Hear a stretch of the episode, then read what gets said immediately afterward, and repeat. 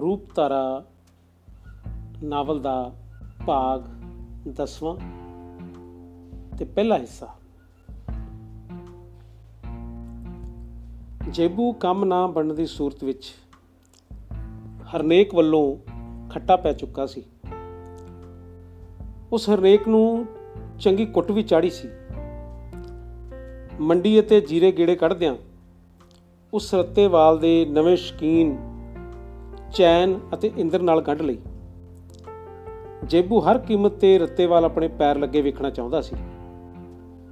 ਚੈਨ ਪੁਰਾਣੇ ਟੋਡੀ ਸਫੈਦ ਪੂਛ ਦਾ ਮੁੰਡਾ ਸੀ ਤੇ ਇੰਦਰ ਉਹਨਾਂ ਦੇ ਘਰਾਂ ਚੋਂ ਹੀ ਨੰਬਰਦਾਰ ਦਾ ਛੋਟਾ ਭਰਾ ਸੀ। ਦੋਹਾਂ ਯਾਰਾਂ ਕਦੇ ਭੰਨ ਕੇ ਕੱਖ ਦੋਰਾ ਨਹੀਂ ਸੀ ਕੀਤਾ। ਘਰੋਂ ਸਰਦੇ ਪੁੱਜਦੇ ਸਨ। ਖੇਤੀ ਦਾ ਕੰਮ ਸੀਰੀ ਅਤੇ ਕੰਮੀ ਕਰ ਛੱਡਦੇ। ਸਫੈਦ ਪੋਸ਼ ਤੇ ਨੰਬਰਦਾਰ ਨੇ ਆਪਣੀ ਉਮਰ ਵਿੱਚ ਸਰਦਾਰੀ ਕਰਦਿਆਂ ਰੇਸ਼ਮ, ਕੱਚੀ ਮਲਮਲ ਤੇ ਧੋਤਾ ਡੱਠਾ ਹੰਡਾਇਆ ਸੀ। ਹੁਣ ਉਹ ਮੁੰਡਿਆਂ ਨੂੰ ਕਿਵੇਂ ਰੋਕਦੇ? ਅੰਗਰੇਜ਼ ਦੇ ਸਮੇਂ ਪੁਲਿਸ ਨਾਲ ਮਿਲ ਕੇ ਉਹਨਾਂ ਰਿਸ਼ਵਤਾਂ ਵਿੱਚੋਂ ਵੀ ਗੋਲਮਾਲ ਕੀਤੇ ਸਨ। ਕਮੀਆਂ ਤੋਂ ਵਗਾਰ ਵਿੱਚ ਖੇਤੀ ਕਰਵਾਈ ਸੀ, ਪਰ ਹਿੰਦੁਸਤਾਨ ਦੇ ਆਜ਼ਾਦ ਹੋਣ ਪਿੱਛੋਂ ਦਿਨੋਂ ਦਿਨ ਉਹਨਾਂ ਦੇ ਮਾਨਤਾਨ ਵਿੱਚ ਫ਼ਰਕ ਪੈਂਦਾ ਗਿਆ। ਭਾਵੇਂ ਉਹਨਾਂ ਆਪਣਾ ਭਾਵੇਂ ਉਹਨਾਂ ਆਪਣੇ ਗੁਨਾਹਾਂ ਨੂੰ ਖੱਦਰ ਪਾ ਕੇ ਲੁਕਾ ਲਿਆ ਸੀ, ਪਰ ਲੋਕਾਂ ਦੀਆਂ ਅੱਖਾਂ ਤੋਂ ਕਿਵੇਂ ਬਚਦੇ? ਕਰਤਾਰ ਸਿੰਘ ਦੇ ਸਰਪੰਚ ਬਣ ਜਾਣ ਪਿੱਛੋਂ ਪਿੰਡ ਦੇ ਕਮੀਆਂ ਨੇ ਉਹਨਾਂ ਦੀ ਛੱਟ ਚੁੱਕਣ ਤੋਂ ਸਾਫ਼ ਨਾ ਕਰ ਦਿੱਤੀ। ਨੰਬਰਦਾਰ ਅਤੇ ਸਫੈਦਪੋਸ਼ ਨੇ ਆਪਣਾ ਖੁੱਸਿਆ ਵਕਾਰ ਕਾਇਮ ਕਰਨ ਲਈ ਮੁੰਡਿਆਂ ਦੀਆਂ ਵਾਗਾਂ ਜਾਣ ਕੇ ਢਿੱਲੀਆਂ ਕਰ ਦਿੱਤੀਆਂ। ਉਹ ਸਮਝਦੇ ਸਨ, ਕਰਤਾਰ ਸਿੰਘ ਨੇ ਆਪਣੇ ਆਪ ਨੂੰ ਇਸ ਤਰ੍ਹਾਂ ਹੀ ਬਣਾਇਆ ਹੈ। ਚੈਨ ਤੇ ਇੰਦਰ ਨੂੰ ਲੈਰੀ ਉਮਰ ਦੇ ਹੋਣ ਕਰਕੇ ਤਲਖ ਤਜਰਬਾ ਕੋਈ ਨਹੀਂ ਸੀ, ਪਰ ਵੱਡਿਆਂ ਤੋਂ ਹੱਥ ਕੰਡੇ ਤੇ ਚੁਸਤੀਆਂ ਵਿਰਾਸਤ ਵਿੱਚ ਬਹੁਤ ਮਿਲ ਗਈਆਂ ਸਨ। ਲੰਡੇ ਨੂੰ ਮੀਣਾ ਮਿਲਣ ਵਾਂਗ ਉਹਨਾਂ ਦੀ ਜੇਬੂ ਨਾਲ ਸੰਘਣੀ ਹੀ ਹੁੰਦੀ ਗਈ। ਜੇਬੂ ਨੇ ਅਖੀਰ ਇੱਕ ਦਿਨ ਜ਼ੀਰੇ ਸ਼ਰਾਬ ਪਿੰਦਿਆਂ ਆਪਣੇ ਜ਼ਖਮੀ ਦਿਲ ਤੋਂ ਪੱਟੀਆਂ ਚੁੱਕ ਦਿੱਤੀਆਂ। ਬਾਈ, ਤੁਹਾਡੇ ਪਿੰਡ ਮੇਰੀ ਮਾਰ ਹੈ। ਜੇਬੂ ਨੂੰ ਨਸ਼ੇ ਦੀ ਵਾਵਾ ਲੋਰ ਹੋਈ ਹੋਈ ਸੀ। ਤੁਹਾਡੀ ਮੇਰੀ ਲਿਹਾਜ਼ ਦਾ ਲਿਹਾਜ਼ ਹੀ ਤਾਂ ਹੈ ਜੇ ਲੈ ਕੇ ਜਾਓ। ਖਰਚ ਵੱਲੋਂ ਨਾ ਪ੍ਰਵਾਹ ਕਰਿਓ। ਬਾਈ ਤੂੰ ਮੂੰਹੋਂ ਫੁੱਟ। ਚੈਨ ਨੇ ਮੁੱਛ ਨੂੰ ਤਾ ਚਾੜਿਆ। ਜਗਰੂਪ ਮਾਸਟਰ ਨਹੀਂ 2 ਸਾਲ ਦਾ ਪੱਟਿਆ ਫਿਰਦਾ ਰੁਪਈਆ ਵੀ 4-500 ਗਾਲ ਚੁੱਕਾ ਹਾਂ। ਉਸ ਅਗਾਹ ਫਿਰ ਉਸ ਅਗਾਹ ਸਿਰ ਫਿਰ ਕੇ ਦਿੱਤਾ। ਉਹ ਪੱਠੀ ਆਪਣੀ ਮਾਰਚ ਹੈ, ਸਰਦਾਰ ਅਜੈਬ ਸਿੰਘ। ਇੰਦਰ ਨੇ ਕਾਲਾ ਪੈ ਕੇ ਆਖਿਆ ਜੇ ਆਪਣੀ ਛਤਰੀ ਤੇ ਨਾ ਆਵੇ, ਛਤਰੀ ਪੁੱਟ ਦੇਣੀ। ਉਸ ਦੀਆਂ ਅਸਮਾਨੀ ਅੱਖਾਂ 'ਚ ਲਾਲ ਤਾਰੇ ਚਮਕ ਰਹੇ ਸਨ। ਉਸ ਆਖਰੀ ਪੈਗ ਲਾ ਕੇ ਬੋਤਲ ਖਤਮ ਕਰ ਦਿੱਤੀ। ਚੱਲ ਬਾਈ, ਪਿੰਡ ਨੂੰ ਚੱਲੀਏ। ਕੰਮ ਤੇਰਾ ਜ਼ਰੂਰ ਕਰਾਂਗੇ, ਭਾਵੇਂ ਅੱਖ ਨਾ ਚੱਪਣਾ ਪਵੇ। ਚੈਨ ਨੇ ਉੱਠਦਿਆਂ ਜੈਬੂ ਨੂੰ ਹੌਸਲਾ ਦਿੱਤਾ। ਤੂੰ ਅੱਗੇ ਕਿਉਂ ਨਾ ਗੱਲ ਕੀਤੀ? ਜੈਬੂ ਨੇ ਠੇਕੋ ਇੱਕ ਬੋਤਲ ਹੋਰ ਲੈ ਲਈ ਅਤੇ ਉਹਨਾਂ ਨਾਲ ਪਿੰਡ ਨੂੰ ਤੁਰ ਪਿਆ। ਉਹ ਦੋ ਚਾਰ ਵਾਰ ਪਹਿਲਾਂ ਵੀ ਰੱਤੇ ਵਾਲਾ ਉਹਨਾਂ ਨਾਲ ਜਾ ਆਇਆ ਸੀ। ਇਕੱਲਾ ਉਹ ਰੂਪ ਨੂੰ ਕੁਝ ਨਹੀਂ ਕਰ ਕੁਝ ਨਹੀਂ ਸੀ ਕਹਿ ਸਕਿਆ ਅਤੇ ਬੰਦੇ ਪੈਦਾ ਕਰਨ ਲਈ ਉਸ ਕਾਫੀ ਸਮਾਂ ਗਵਾ ਲਿਆ। ਅਖੀਰ ਇੰਦਰ ਤੇ ਚੈਨ ਨੂੰ ਉਸ ਦੋ ਜਨ, ਦੋ ਚਾਰ ਬੈਠਕਾਂ ਪਿੱਛੋਂ ਦਿਲ ਦਾ ਦਰਦ ਕਹਿ ਦਿੱਤਾ। ਉਹਨਾਂ ਪੈਂਦੀ ਸੱਟੇ ਹੀ ਉਸ ਦੇ ਪੁਰਾਣੇ ਜ਼ਖਮ ਉੱਤੇ ਇਕਰਾਰ ਦੀ ਮਲਮ ਰੱਖ ਦਿੱਤੀ। ਪਿੰਡ ਆਉਣ ਉੱਤੇ ਸਫੈਦ ਪੂਸ਼ ਅਤੇ ਨੰਬਰਦਾਰ ਵੀ ਪਿਆਲੇ ਦੇ ਸਾਂਝੀ ਹੋ ਗਏ। ਉਹ ਖੁਸ਼ ਸਨ ਮੁੰਡਿਆਂ ਚੰਗੀ ਮੁਰਗੀ ਫਸਾਈ ਹੈ। ਉਹਨਾਂ ਖਾਂਦਿਆਂ ਪੀਂਦਿਆਂ ਨੂੰ 9 ਵਜ ਗਏ। ਮਾਮੂਲੀ ਸਰਦੀ ਹੁੰਦਿਆਂ ਹੀ, ਹੁੰਦਿਆਂ ਵੀ ਉਹਨਾਂ ਦੇ ਗਲਮੇ ਖੁੱਲੇ ਸਨ। ਚਲੋ ਯਾਰ, ਸਕੂਲ ਫਿਰ ਕੇ ਆਈਏ। ਦਿਲ ਨਹੀਂ ਖਲੋਂਦਾ ਜੇਬੂ ਦੀ ਬੇਕਰਾਰੀ ਵੇਖਣ ਵਾਲੀ ਸੀ। ਚੈਨ ਨੇ ਬਾਪੂ ਜੀ ਵਾਲਾ ਪਿਸਤੌਲ ਗਲ ਪਾ ਲਿਆ। ਇੰਦਰ ਨੇ ਟੋਕੀ ਚੁੱਕ ਲਈ। ਉਹ ਤਿੰਨੇ ਫਿਰਨੀ ਫਿਰਨੀ ਤੁਰੇ ਆਏ। ਇੰਦਰ ਦਾ ਚੀਕ ਮਾਰਨ ਨੂੰ ਜੀ ਕਰਦਾ ਸੀ। ਹਵਾ ਨੇ ਉਹਨਾਂ ਦੇ ਨਸ਼ੇ ਨੂੰ ਹਲੋਰਾ ਦੇਣੀਆਂ ਸ਼ੁਰੂ ਕਰ ਦਿੱਤੀਆਂ। ਜੇਬੂ ਨੇ ਸਕੂਲ ਚ ਆ ਕੇ ਬਾਹਾਂ ਖੋਲ ਦਿੱਤੀਆਂ ਤੇ ਡੂੰਘੇ ਸਾਹ ਭਰਨ ਲੱਗ ਗਿਆ। ਬਾਈ ਹੌਕੇ ਲੈਂਦਾ ਏ ਕਿਤੇ ਜਾਨ ਹੀ ਨਾ ਨਿਕਲ ਜਾਵੇ, ਇੰਦਰ ਨੇ ਚੋਟ ਮਾਰੀ। ਇੰਦਰ, ਹਾਲ ਕੁਝ ਨਹੀਂ, ਰੂਪਾਂ ਬਿਨਾ ਇਦੋਂ ਤਾਂ ਮਰ ਗਈ ਚੰਗੇ ਆ, ਜੇਬੂ ਨੇ ਇੰਦਰ ਨੂੰ ਜੱਫੀ 'ਚ ਲੈ ਕੇ ਕੁੱਟਣਾ ਸ਼ੁਰੂ ਕਰ ਦਿੱਤਾ। ਆ ਫੁੱਲ ਤੇਰੀ ਮਾਸਟਰਨੀ ਦੀ ਮਿਹਰਬਾਨੀ ਹੈ ਚੈਨ ਨੇ ਮਛਲੀ ਉੱਤੇ ਤੇਲ ਉਲਟਾ ਦਿੱਤਾ। ਅੱਧੇ ਚੰਦ ਦੀ ਚਾਨਣੀ ਫੁੱਲਾਂ ਵਿੱਚ ਮੁਸਕਰਾ ਰਹੀ ਸੀ। ਜੇਬੂ ਇੰਦਰ ਨੂੰ ਛੱਡ ਕੇ ਫੁੱਲਾਂ ਦੀ ਕਿਆਰੀ ਵਿੱਚ ਲਿਟ ਗਿਆ। ਮੈਨੂੰ ਬਾਈ ਇੱਥੇ ਹੀ ਗੋਲੀ ਮਾਰ ਦਿਓ। ਉਹ ਦੋਵੇਂ ਜੈਬੂ ਦਾ ਤਮਾਸ਼ਾ ਵੇਖ-ਵੇਖ ਹੱਸ ਰਹੇ ਸਨ। ਉਹਨਾਂ ਜੈਬੂ ਨੂੰ ਕਿਆਰੀ ਚੋਂ ਮਸਾਂ ਉਠਾਇਆ ਤੇ ਗੱਲੀ ਲਾ ਕੇ ਸਕੂਲ ਚੋਂ ਲੈ ਨਿਕਲੇ। ਐਤਕੀ ਵਾਰ ਉਹ ਫਿਰ ਨਹੀਂ ਜਾਣ ਦੀ ਥਾਂ ਪਿੰਡ ਵਿੱਚ ਦੀ ਹੋ ਤੁਰੇ। ਸਰਪੰਚ ਦੀ ਹਵੇਲੀ ਕੋਲ ਦੀ ਲੰਘਦਿਆਂ ਇੰਦਰ ਨੂੰ ਵਿਰੋਧੀ ਰੋ ਨੇ ਝੰਜੋੜ ਸੁੱਟਿਆ। ਉਸ ਗੁੱਟ ਮੂੰਹ ਅੱਗੇ ਕਰਦਿਆਂ ਬੱਕਰਾ ਬੁਲਾਇਆ। ਪੰਚਾਇਤ ਨੇ ਪਿੰਡ ਵਿੱਚ ਸ਼ਰਾਬ ਪੀ ਕੇ ਗਾਲਾਂ ਦੇਣਾ, ਚੀਕਾਂ ਮਾਰਨਾ, ਬੱਕਰਾ ਬੁਲਾਉਣਾ ਮਨਾ ਕੀਤਾ ਹੋਇਆ ਸੀ ਤੇ ਕਈਆਂ ਦੋਸ਼ੀਆਂ ਨੂੰ ਜੁਰਮਾਨੇ ਵੀ ਹੋ ਚੁੱਕੇ ਸਨ। ਕਾਲਾ ਤੇ ਗੁਰਦਿਆਲ ਬਾਈ ਕਰਤਾਰ ਦੀ ਹਵੇਲੀ ਪਿਆ ਕਰਦੇ ਸਨ। ਕਾਲੇ ਨੇ ਬੱਕਰਾ ਬੁਲਾਉਣ ਵਾਲੇ ਨੂੰ ਵੰਗਾਰਿਆ, ਕਿਹੜਾ ਓਏ? ਉਹ ਤਿੰਨੇ ਚੁੱਪ ਹੋ ਗਏ, ਕੋਈ ਜਵਾਬ ਨਾ ਆਉਣ ਤੇ ਕਾਲੇ ਨੇ ਬੜਕ ਨਾਲ ਆਖਿਆ, ਹੁਣ ਬੋਲਦੇ ਕਿਉਂ ਨਹੀਂ? ਬੱਕਰਾ ਬੁਲਾਉਣ ਦਾ ਹੀ ਚਾਹ ਸੀ? ਉਹ ਤੂੰ ਕੀ ਲੈਣਾ ਏ? ਪੈ ਜਾ ਆਰਾਮ ਨਾਲ ਚੈਨ ਨੇ ਹੱਦ ਤੱਕ ਸਮਝਦਿਆਂ ਕਰੜਾਈ ਨਾਲ ਜਵਾਬ ਦਿੱਤਾ। ਅਸੀਂ ਤਾਂ ਆਰਾਮ ਨਾਲ ਫੇਰ ਹੀ ਪਵਾਂਗੇ। ਤੁਸੀਂ ਇੱਕ ਵਾਰ ਫਿਰ ਬੱਕਰਾ ਬੁਲਾ ਕੇ ਵਿਖਾਓ। ਗੁਰਦਿਆਲ ਖੁੰਡਾ ਪਾਸੇ ਲਈ ਅਗਾਹ ਹੋਇਆ। ਬੋਲ ਬੁਲਾਰਾ ਸੁਣ ਕੇ ਹੋਰ ਲੋਕ ਵੀ ਜਾਗ ਪਏ। ਗੱਲ ਵੱਧ ਕੇ ਅੰਦਰਲੇ ਘਰ ਕਰਤਾਰ ਬਾਈ ਤੱਕ ਵੀ ਪਹੁੰਚ ਗਈ। ਉਹ ਵੀ ਕਾਲੀ ਕਾਲੀ ਘਰੋਂ ਭੱਜਾ ਆਇਆ। ਚੈਨ ਅਤੇ ਇੰਦਰ ਆਕੜ ਕੇ ਕਸੂਤੇ ਫਸ ਗਏ ਸਨ। ਚੁੱਪ ਰਹਿਣਾ ਵੀ ਹੱਦ ਤੱਕ ਸੀ। ਇੰਦਰ ਦੀ ਥਾਂ ਚੈਨ ਨੇ ਬੱਕਰਾ ਬੁਲਾਇਆ।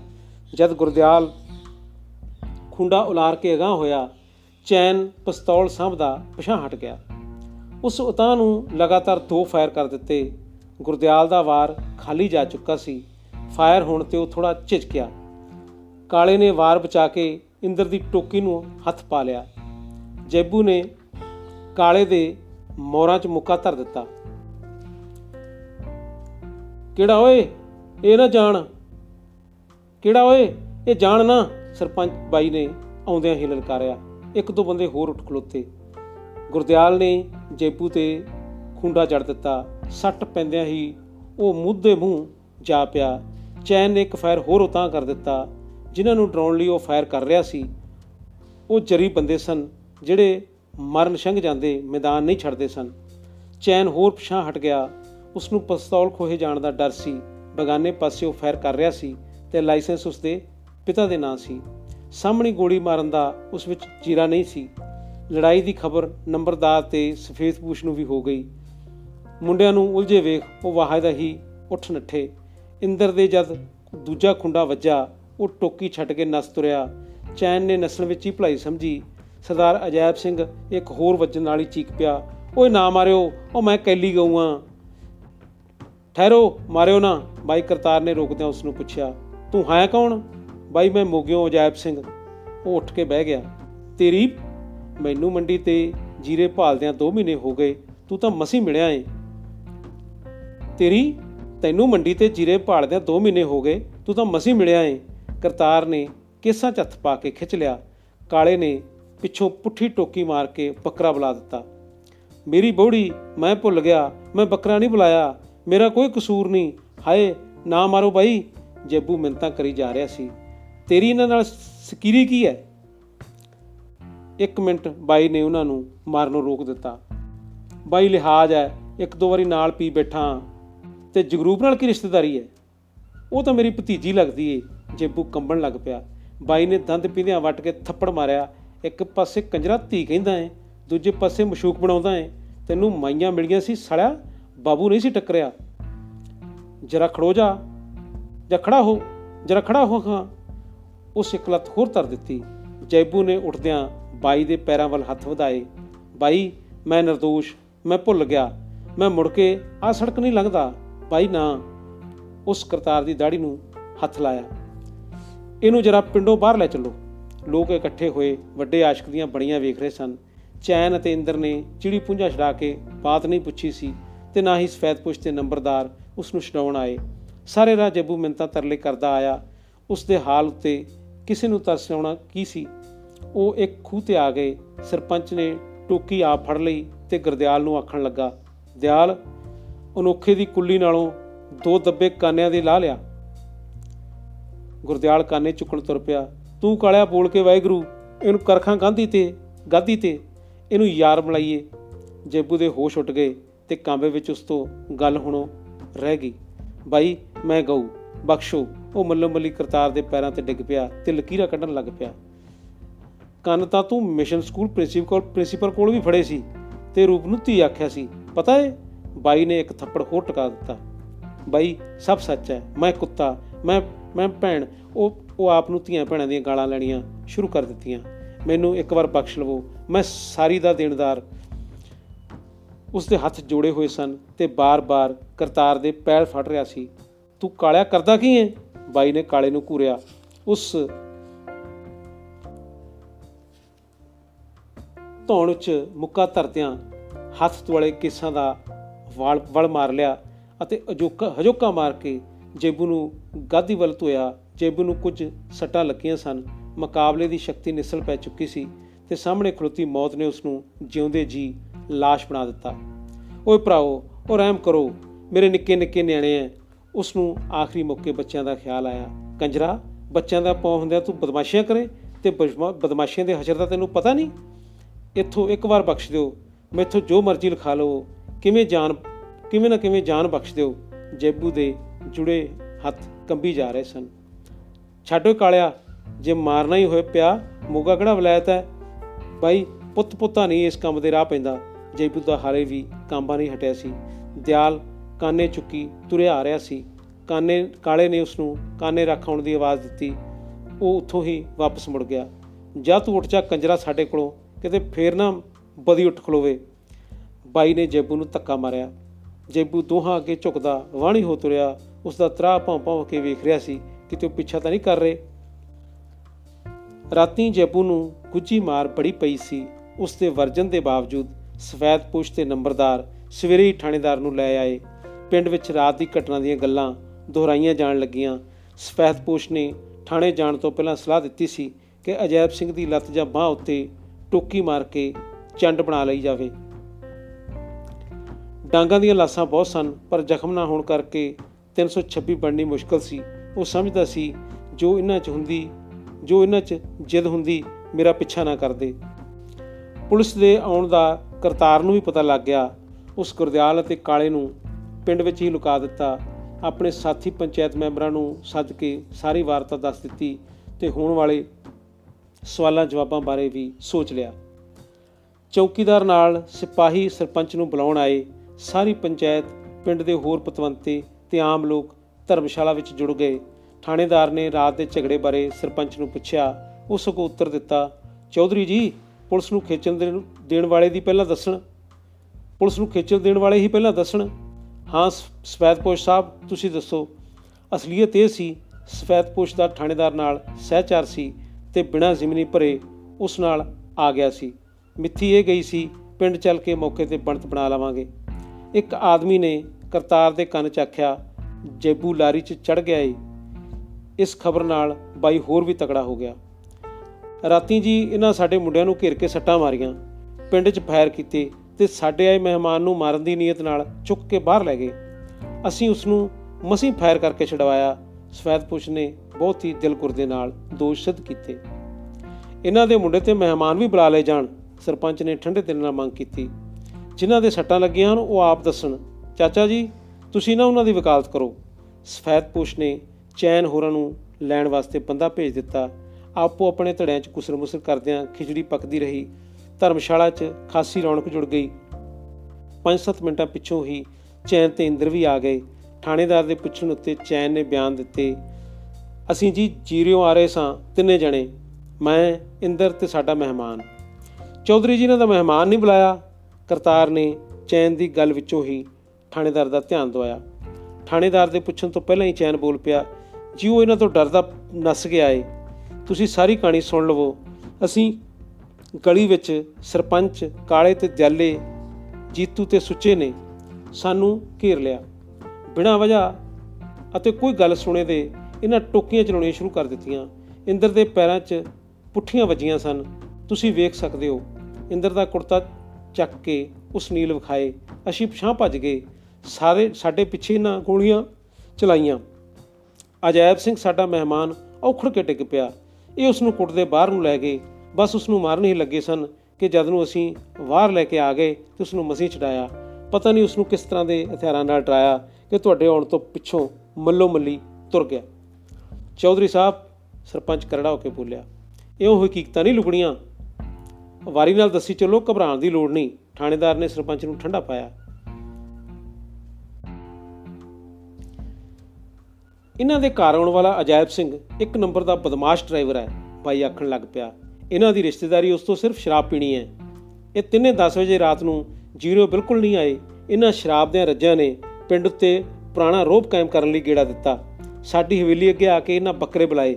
ਅਸੀਂ ਪੰਚਾਇਤ ਵਿੱਚ ਰੈਜ਼ੋਲੂਸ਼ਨ ਕੀਤਾ ਹੈ ਕਿ ਜਿਹੜਾ ਸ਼ਰਾਬ ਪੀ ਕੇ ਪਿੰਡ ਚਬਾ ਤਵਾ ਬੋਲੇ ਉਸ ਨੂੰ 20 ਰੁਪਏ ਤੱਕ ਜੁਰਮਾਨੇ ਕੀਤੇ ਜਾਣ। ਆ ਅੱਗੇ ਜੁਰਮਾਨੇ ਹੋਏ ਵੇਖ ਲਓ। ਸਰਪੰਚ ਨੇ ਥਾਣੇਦਾਰ ਅੱਗੇ ਰਜਿਸਟਰ ਖੋਲ ਦਿੱਤਾ। ਸਾਡੀ ਪੱਤੀ ਦੇ ਮੁੰਡਿਆਂ ਨੇ ਤੇ ਲੋਕਾਂ ਇਹਨਾਂ ਨੂੰ ਵੰਗਾ ਵਰਜਿਆ। ਪਰ ਇਹ ਸਰਦਾਰਾਂ ਦੇ ਮੁੰਡੇ, ਉਹਨਾਂ ਦੇ ਗਲ ਪੈਣੋਂ ਨਹੀਂ ਰੁਕੇ। ਇਸ ਚੈਨ ਦੇ ਨੇ ਰਾਹ ਸਾਫ਼ ਕਰਨ ਲਈ ਉਹਨਾਂ ਤੇ ਤਿੰਨ ਫਾਇਰ ਕਰ ਦਿੱਤੇ ਤੇ ਪੈਰਾਂ ਦੀ ਮਿੱਟੀ ਕੱਢ ਬੱਕਰਾ ਬੁਲਾਉਂਦਾ ਰਿਹਾ। ਜਦੋਂ ਅੱਗੋਂ ਪੈਣ ਲੱਗੀਆਂ, ਫਿਰ ਸਰਦਾਰ ਜੀ ਭਾਲੇ ਨਹੀਂ ਲੱਭੇ। ਪਹਿਲੀ ਗੱਲ, ਚੈਨ ਨੇ ਨਜਾਇਜ਼ ਹਥਿਆਰ ਨਾਲ ਫਾਇਰ ਕੀਤੇ ਐ, ਉਹ ਬਰਾਮਦ ਕਰਕੇ ਕੇਸ ਬਣਾਇਆ ਜਾਵੇ। ਦੂਜੀ ਗੱਲ, ਜੇ ਪਿਸਤੌਲ ਇਸ ਦੇ ਪਿਓ ਦਾ ਸੀ, ਉਸ ਦੀ ਸੂਰਤ ਵਿੱਚ ਗੈਰ ਲਾਇਸੈਂਸੀਏ ਬੰਦੇ ਨੇ ਫਾਇਰ ਕੀਤੇ ਹਨ, ਦੋਸ਼ ਬਰਾਬਰ ਹੈ ਤੇ ਪਿਸਤੌਲ ਜ਼ਬਤ ਕੀਤਾ ਜਾਵੇ। ਬਾਕੀ ਅਜਾਇਬ ਨੂੰ ਮਾਰਨ ਦਾ ਮਾਮਲਾ ਕੋਰਾ ਝੂਠ, ਉਸ ਵਿਚਾਰੇ ਦੀ ਕਿਸੇ ਵਾਰ ਹੀ ਨਹੀਂ ਕਰਾਈ, ਉਸ ਦੇ ਥੱਪੜ ਜ਼ਰੂਰ ਮਾਰੇ ਸਨ। ਮੈਂ ਸਮਝਦਾ ਹਾਂ ਉਸ ਨੂੰ ਆਪਣੇ ਗੁਨਾਹ ਨਾਲੋਂ ਸਜ਼ਾ ਬਹੁਤ ਹੀ ਘੱਟ ਮਿਲੀ ਹੈ। ਉਹ ਇੱਥੇ ਸਾਡੇ ਪ੍ਰਾਇਮਰੀ ਸਕੂਲ 'ਚ ਪੜਾਉਣ ਆਉਂਦੀ ਕੁੜੀ ਪਿੱਛੇ ਲੱਗਾ ਹੋਇਆ ਏ। ਇਸੇ ਕਾਰਨ ਇੱਥੇ ਆ ਕੇ ਨਵੇਂ ਵੈਲੀਆਂ ਨੂੰ ਸ਼ਰਾਬ ਪਿਆਉਂਦਾ ਏ। ਸਰਪੰਚ ਨੇ ਚੈਨ ਤੇ ਇੰਦਰ ਨੂੰ ਉਂਗਲਾਂ ਨਾਲ ਨਿਸ਼ਾਨਾ ਬਣਾਇਆ। ਇਹਨਾਂ ਦਾ ਪੇਸ਼ਾ ਨਿਹਰਾ ਟੁੱਟੀ ਪੁਣਾਈ ਨਹੀਂ, ਲੋਕਾਂ ਦੀਆਂ ਧੀਆਂ ਭੈਣਾਂ ਨਾਲ ਯਾਰੀਆਂ ਲਵਾਉਣਾ ਵੀ ਹੈ। ਇਹ ਗੱਲ ਸੁਣਦਿਆਂ ਹੀ ਸਫੈਦਪੋਸ਼ ਗਰਮ ਹੋ ਗਿਆ, ਉਸ ਕੱਪੜਿਆਂ ਤੋਂ ਬਾਹਰ ਹੁੰਦਿਆਂ ਕਰਤਾਰ ਉੱਤੇ ਦੋਸ਼ ਲਾਇਆ?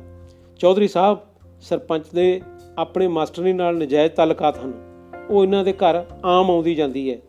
ਚੌਧਰੀ ਨੇ ਰੌਲਾ ਪੈ ਜਾਣ ਕਾਰਨ ਦੋ ਵਾਰ ਮੇਜ਼ ਤੇ ਡੰਡਾ ਮਾਰਿਆ। ਇੱਕ ਚੁੱਪ ਫਿਰ ਵਰਤ ਗਈ ਤੇ ਸਰਪੰਚ ਅੱਗੇ ਬੋਲਦਾ ਗਿਆ, ਇੱਕ ਕੁੜੀ ਵਰਗੀ ਸ਼ਰੀਫ, ਨੇਕ ਤੇ ਮਿਹਨਤੀ ਮਾਸਟਰਨੀ ਮਿਲ ਨਹੀਂ ਸਕਦੀ। ਤੁਸੀਂ ਸਕੂਲ ਪੜ੍ਹਦੇ ਬੱਚਿਆਂ ਦੇ ਮਾਪਿਆਂ ਤੋਂ ਤਸਦੀਕ ਕਰ ਸਕਦੇ ਹੋ। ਉਹ ਵਿਹਲੇ ਟਾਈਮ ਵਿੱਚ ਸਾਡੇ ਚਬਾਰੇ ਬਾਲਕ ਕੁੜੀਆਂ ਤੇ ਵੋਟੀਆਂ ਨੂੰ ਪੰਜਾਬੀ ਪੜ੍ਹਾਉਂਦੀ ਹੈ। ਬਦਮਾਸ਼ ਦੇ ਮੁਕਾਬਲੇ ਵਿੱਚ ਮੈਂ ਇੱਕ ਮਜਲੂਮ ਕੁੜੀ ਦੀ ਸਰਪੰਚ ਹੁੰਦਿਆਂ ਮਦਦ ਨਾ ਕਰਾਂ ਕੱਲ ਨੂੰ ਘੱਟ ਤੋਂ ਘੱਟ ਸਾਡੇ ਪਿੰਡ ਕੋਈ ਕੁੜੀ ਪੜਾਉਣ ਨਹੀਂ ਆਵੇਗੀ। ਬਾਕੀ ਜਿਹੜਾ ਇਲਜ਼ਾਮ ਚਾਚੇ ਨੇ ਚਿੱਟੀ ਦਾੜੀ ਰੱਖਦਿਆਂ ਮੇਰੇ ਉੱਤੇ ਲਾਇਆ ਏ, ਮੈਂ ਸਾਰੇ ਪਿੰਡ ਦੇ ਸਾਹਮਣੇ ਸੌਂ ਖਾ ਕੇ ਆਖਦਾ, ਉਹ ਕੁੜੀ ਮੇਰੀ ਧਰਮ ਭੈਣ ਹੈ। ਦਰਬਾਰ ਸਾਹਿਬ ਵਾਲੀ ਕੋਠੜੀ ਖੋਲੋ ਮੈਂ ਮੱਥਾ ਟੇਕਦਾ ਹਾਂ। ਨਹੀਂ ਚਾਚਾ, ਉੱਠ ਕੇ ਤੂੰ ਟੇਕ।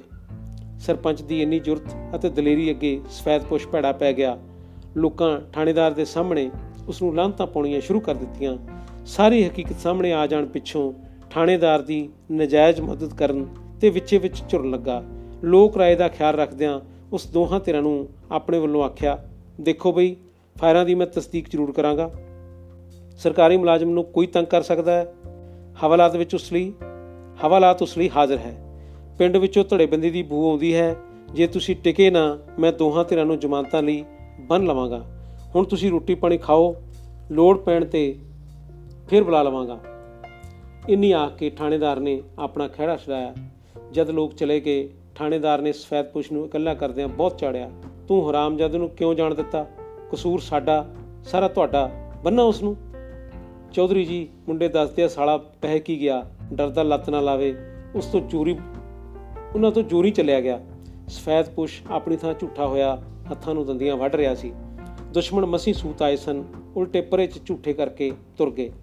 ਥਾਣੇਦਾਰ ਬੈਤ ਘਮਾਉਂਦਾ ਬਾਹਰ ਚਲਿਆ ਗਿਆ। ਜਦ ਬਾਹਰੋਂ ਮੁੜਿਆ, ਪ੍ਰਾਇਮਰੀ ਸਕੂਲ ਉਸ ਦੀ ਨਜ਼ਰ ਪੈ ਗਿਆ। ਉਹ ਸਕੂਲ ਨੂੰ ਹੋ ਤੁਰਿਆ। ਵਿੜੇ ਵਿੱਚ ਥਾਣੇਦਾਰ ਨੂੰ ਵੇਖਦਿਆਂ ਸ਼ਿਵਦਤ ਸਹਿਮ ਗਿਆ, ਰਾਤ ਦੀ ਵਾਰਤਾ ਉਸ ਦੀ ਸੁਣ ਲਈ ਸੀ। ਉਹ ਜੀ ਤਕੜਾ ਕਰਕੇ ਕੁਰਸੀ ਤੋਂ ਉੱਠ ਖੜੋਤਾ ਤੇ ਜੈ ਹਿੰਦ ਆਪ ਲਈ। ਮਾਸਟਰ ਜੀ ਮੈਂ ਮਾਸਟਰਨੀ ਬੀਬੀ ਨੂੰ ਮਿਲਣਾ ਹੈ। ਥਾਣੇਦਾਰ ਨੇ ਸ਼ਿਵਦਤ ਦੀ ਟੀਰੀ ਅੱਖ ਚੋਂ ਮੂੰਹ ਫੇਰ ਲਿਆ। ਸ਼ਿਵਦਤ ਨੇ ਜਗਰੂਪ ਨੂੰ ਹੱਥ ਦਾ ਇਸ਼ਾਰਾ ਦਿੱਤਾ ਤੇ ਆਪ ਕਮਰੇ ਅੰਦਰ ਚਲਿਆ ਗਿਆ। ਜਗਰੂਪ ਨੇ ਬਾਹਰ ਆ ਕੇ ਹੱਥ ਜੋੜਦਿਆਂ ਥਾਣੇਦਾਰ ਨੂੰ ਸਤਿ ਸ੍ਰੀ ਅਕਾਲ ਬੁਲਾਈ। ਥਾਣੇਦਾਰ ਨੇ ਜਗਰੂਪ ਨੂੰ ਦੇਖਦਿਆਂ ਹੀ ਅੰਦਰੋਂ ਪਤਲਾ ਪੈਣਾ ਸ਼ੁਰੂ ਕਰ ਦਿੱਤਾ। ਇੱਕ ਪਲ ਵਿੱਚ, ਇੱਕ ਪਲ ਉਸ ਨੂੰ ਆਪਾ ਬਗਾਵਤ ਕਰਦਾ ਜਾਪਿਆ ਉਸ ਦੀ ਅਕਲ ਘਮੇਰ ਨਹੀਂ ਖਾ ਗਈ, ਜਿਸ ਵਿੱਚ ਉਸ ਦੀ ਆਪਣੀ ਔਰਤ ਤੇ ਜਵਾਨ ਬੱਚੇ ਹੁੰਦੇ ਦਿਸਣੋਂ ਬੰਦ ਹੋ ਗਏ ਸਨ। ਰੂਪ ਥਾਣੇਦਾਰ ਦਾ ਗਿਰਗਰ ਵਾਂਗ ਰੰਗ ਬਦਲਦਾ ਦੇਖ ਚਿਹਰਾ ਤਾੜ ਰਹੀ ਸੀ। ਥਾਣੇਦਾਰ ਨੇ ਆਪਣੀ ਪੋਜੀਸ਼ਨ ਚ ਆਉਂਦਿਆਂ ਸ਼ਬਦਾਂ ਨੂੰ ਤੋਲ-ਮੋਲ ਕੇ ਆਖਣਾ ਸ਼ੁਰੂ ਕੀਤਾ। ਬੀਬੀ, ਮੈਂ ਤੈਨੂੰ ਬਦਨਾਮ ਨਹੀਂ ਵੇਖ ਸਕਦਾ। ਕਿਸੇ ਬਦਮਾਸ਼ ਦੀ ਐਸੀ ਤੈਸੀ ਕਿ ਤੇਰੇ ਵੱਲ ਅੱਖ ਅੱਖ ਫਰਕੇ। ਥਾਣੇਦਾਰ ਨੇ ਸਾਹ ਨੂੰ ਬੇਮਾਲੂਮ ਲੰਮਿਆਂ ਪਾ ਕੇ ਕੁੜੀ ਨੂੰ ਫਿਰ ਵੇਖ ਲਿਆ। ਖਮੋਸ਼ੀ ਚਾਈ ਜਗਰੂਪ ਨੇ ਥਾਣੇਦਾਰ ਦੀ ਹਮਦਰਦੀ ਨੂੰ ਅਨੁਭਵ ਕਰਦਿਆਂ ਨੀਵੀਂ ਪਾ ਲਈ ਤੇ ਸਮਾਜ ਦੇ ਕਰਤੇ ਨੂੰ ਨੀਵੇਂ ਥਾਂ ਬਹਾ ਕੇ ਜੁੱਤੀ ਡਹਿ ਜਾਣ ਬਾਰੇ ਸੋਚਣ ਲੱਗੀ। ਮੈਂ ਇੱਥੇ ਬਹੁਤ ਸਮਾਂ ਖਲੋਣਾ ਠੀਕ ਨਹੀਂ ਸਮਝਦਾ ਤੇ ਚਾਹੁੰਦਾ ਹਾਂ ਤੂੰ ਚੀਰੇ ਆ ਕੇ ਆਪਣੀ ਸਾਰੀ ਦੁੱਖ ਭਰੀ ਵਾਰਤਾ ਸੁਣਾਵੇਂ। ਮੈਂ ਸਾਲੇ ਡਰਾਈਵਰ ਦੇ ਮਾਰ-ਮਾਰ ਡੰਡੇ ਵੱਟ ਕੱਢ ਦਿਆਂਗਾ। ਥਾਣੇਦਾਰ ਨੇ ਆਪਾ ਫੁੰਗਾਰ ਦਿਆ ਛਾਤੀ ਕੜਾਈ। ਜੇ ਮੈਨੂੰ ਆਪਦੀ ਹਮਦਰਦੀ ਦੀ ਬਿਲਕੁਲ ਲੋੜ ਨਹੀਂ, ਰੂਪ ਇੱਕ ਪਲ ਅਟਕੇ ਬਿਨਾ ਨਫ਼ਰਤ ਭਰੀ ਅੰਦਰ ਚਲੀ ਗਈ। ਥਾਣੇਦਾਰ ਵਿਹੜੇ 'ਚ ਹੈਰਾਨ ਖੜੋਤਾ ਰਹਿ ਗਿਆ ਉਸ ਨੂੰ ਕੀ ਆਸ ਨਹੀਂ ਸੀ ਕੁੜੀ ਹੱਤਕ ਦਾ ਥੱਪੜ ਉਸ ਦੇ ਮੂੰਹ ਤੇ ਮਾਰ ਜਾਵੇਗੀ। ਆਖਰ ਕਮਿਊਨਿਟੀ ਮੇਲੇ ਦੀਆਂ ਤਰੀਖਾਂ ਦਾ ਐਲਾਨ ਹੋ ਗਿਆ। ਮੇਲਾ ਵੀਡੀਓ ਸਾਹਿਬ ਦੀ ਆਸ ਤੋਂ 2 ਮਹੀਨੇ ਲੇਟ ਹੋ ਗਿਆ ਸੀ, ਪਰ ਇਸ ਦੇਰੀ ਵਿੱਚ ਦੋ ਸ਼ਾਨਦਾਰ ਕੰਮ ਫਤਿਹ ਹੋ ਗਏ ਸਨ। ਵੀਡੀਓ ਸਾਹਿਬ ਦੀ ਖਾਹਿਸ਼ ਮੁਤਾਬਕ ਕਰਤਾਰ ਸਿੰਘ ਨੇ ਪਿੰਡ ਦੇ ਲੋਕਾਂ ਨੂੰ ਲਾ ਕੇ ਸੜਕ ਤੱਕ ਅੱਧਾ ਮੀਲ ਕੱਚੇ ਰਾਹ ਉੱਤੇ 2-2 ਫੁੱਟ ਮਿੱਟੀ ਪਵਾ ਦਿੱਤੀ। ਹੁਣ ਉਹ ਸਮਝਦੇ ਸਨ ਡੀਸੀ ਸਾਹਿਬ ਨੂੰ ਮੂੰਹ ਖਾਉਣ ਜੋਗੇ ਹੋ ਗਏ ਹਾਂ। ਦੂਜਾ ਕੰਮ ਸਰਪੰਚ ਦੀ ਮਹਾਨ ਜਿੱਤ ਸੀ।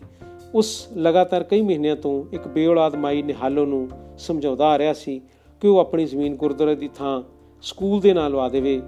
ਹਜ਼ਾਰਾਂ ਬੱਚਿਆਂ ਦੀ ਮਾਂ ਬਣਨ ਦਾ ਮਾਣ ਪ੍ਰਾਪਤ ਹੋ ਜਾਏਗਾ ਇਹ ਮਾਈ 30 ਏਕੜ ਜ਼ਮੀਨ ਦੀ ਮਾਲਕ ਸੀ। ਸਫੈਦਪੋਸ਼ ਤੇ ਇੱਕ ਦੋ ਹੋਰ ਘਰਾਂ ਨੂੰ ਸਕੀ ਸੀ।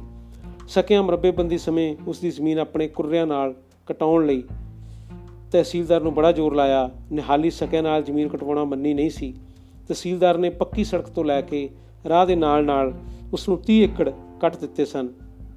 ਵੱਡਾ ਟਿੱਬਾ ਉਸ ਦੀ ਜ਼ਮੀਨ 'ਚ ਪੈਂਦਾ ਸੀ। ਸਕੇ ਜ਼ਮੀਨ ਦੇ ਲਾਲਚ ਵਿੱਚ ਮਾਈ ਨੂੰ ਛੇਤੀ ਮਰਿਆ ਵੇਖਣਾ ਚਾਹੁੰਦੇ ਸਨ, ਪਰ ਮਾਈ ਮਰਨ ਵਿੱਚ ਨਹੀਂ ਸੀ ਆਉਂਦੀ। ਅਖੀਰ ਸਕਿਆਂ ਨੇਰੇ ਸਵੇਰੇ ਮਾਈ ਨੂੰ ਪਾਰ ਬੁਲਾਉਣ ਦੀ ਮਿੱਥ ਬਣਾ ਲਈ। ਮਾਰ ਦੇਣ ਦੀ ਭਿਣਕ ਮਾਈ ਤੱਕ ਵੀ ਪਹੁੰਚ ਗਈ ਤੇ ਉਹ ਸਰਪੰਚ ਦੀ ਪਨਾਹ ਵਿੱਚ ਆ ਗਈ। ਮਾਈ ਗੁੱਸੇ ਜਾਈ ਸਾਰੀ ਜ਼ਮੀਨ ਖੇ ਖਰਾਬ ਕਰ ਦੇਣਾ ਚਾਹੁੰਦੀ ਸੀ। ਮਾਈ ਨੂੰ ਸਮਝਾਉਣ ਵਿੱਚ ਜਗਰੂਪ ਨੇ ਵਿਸ਼ੇਸ਼ ਹਿੱਸਾ ਪਾਇਆ। ਕਈ ਮਹੀਨੇ ਇਹ ਗੱਲ ਮਾਈ ਅਤੇ ਕਰਤਾਰ ਜਗਰੂਪ ਦੇ ਵਿਚਕਾਰ ਭੇਦ ਬਣੀ ਚਲਦੀ ਰਹੀ ਸੀ। ਅਖੀਰ ਮਾਈ ਇਸ ਸ਼ਰਤ ਤੇ ਮੰਨ ਗਈ ਕਿ 5 ਏਕੜ ਪਹਿਲਾਂ ਗੁਰਦੁਆਰੇ ਨੂੰ ਰਜਿਸਟਰੀ ਕਰਵਾ ਦਿੱਤੀ ਜਾਵੇ ਤੇ ਬਾਕੀ ਜ਼ਮੀਨ ਸਕੂਲ ਲਈ ਪੰਚਾਇਤ ਆਪਣੇ ਨਾਲ ਰਜਿਸਟਰੀ ਕਰਵਾ ਲਵੇ। 20 ਏਕੜ ਦਾ ਕਬਜ਼ਾ ਸਕੂਲ ਪਾਉਣ ਲਈ ਅੱਜ ਤੋਂ ਹੀ ਲੈ ਲਿਆ ਜਾਵੇ। ਬਾਕੀ 10 ਏਕੜ ਦੀ ਪੈਦਾਵਾਰ ਮਾਈ ਖਾਂਦੀ ਰਹੇਗੀ। ਮੇਲੇ ਦੀ ਤਰੀਕ ਤੋਂ 2 ਦਿਨ ਪਹਿਲਾਂ ਪੂਰੀ ਰਾਜ਼ਦਾਰੀ ਨਾਲ ਰਜਿਸਟਰੀ ਕਰਵਾ ਲਈ ਗਈ। ਸਰਪੰਚ ਇੰਨਾ ਖੁਸ਼ ਸੀ ਕਿ ਉਸ ਨੂੰ ਆਪਣੀਆਂ ਆਸਾਂ ਤੇ ਸਕੀਮਾਂ ਨੇੜ ਭਵਿੱਖ ਵਿੱਚ ਹੀ ਪੂਰੀਆਂ ਹੁੰਦੀਆਂ ਦਿਖ ਰਹੀਆਂ ਸਨ। ਲਾਗਲੇ ਦੋ ਪਿੰਡਾਂ ਦੀ ਮਰਬੇਬੰਦੀ ਮੁਕੰਮਲ ਨਹੀਂ ਹੋਈ ਸੀ ਤੇ ਦੋਹਾਂ ਪਿੰਡਾਂ ਦੀ ਹੱਦ ਸੜਕ ਦੇ ਪਰਲੇ ਪਾਸੇ ਲੱਗਦੀ ਸੀ।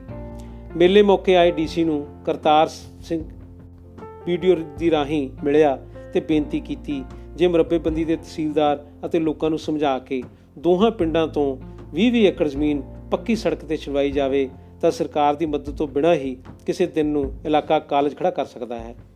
ਡੀਸੀ ਮੌਕਾ ਦੇਖ ਕੇ ਬੜਾ ਪ੍ਰਸੰਨ ਹੋਇਆ ਤੇ ਉਸ ਸਰਪੰਚ ਦਾ ਹੌਸਲਾ ਵਧਾਇਆ।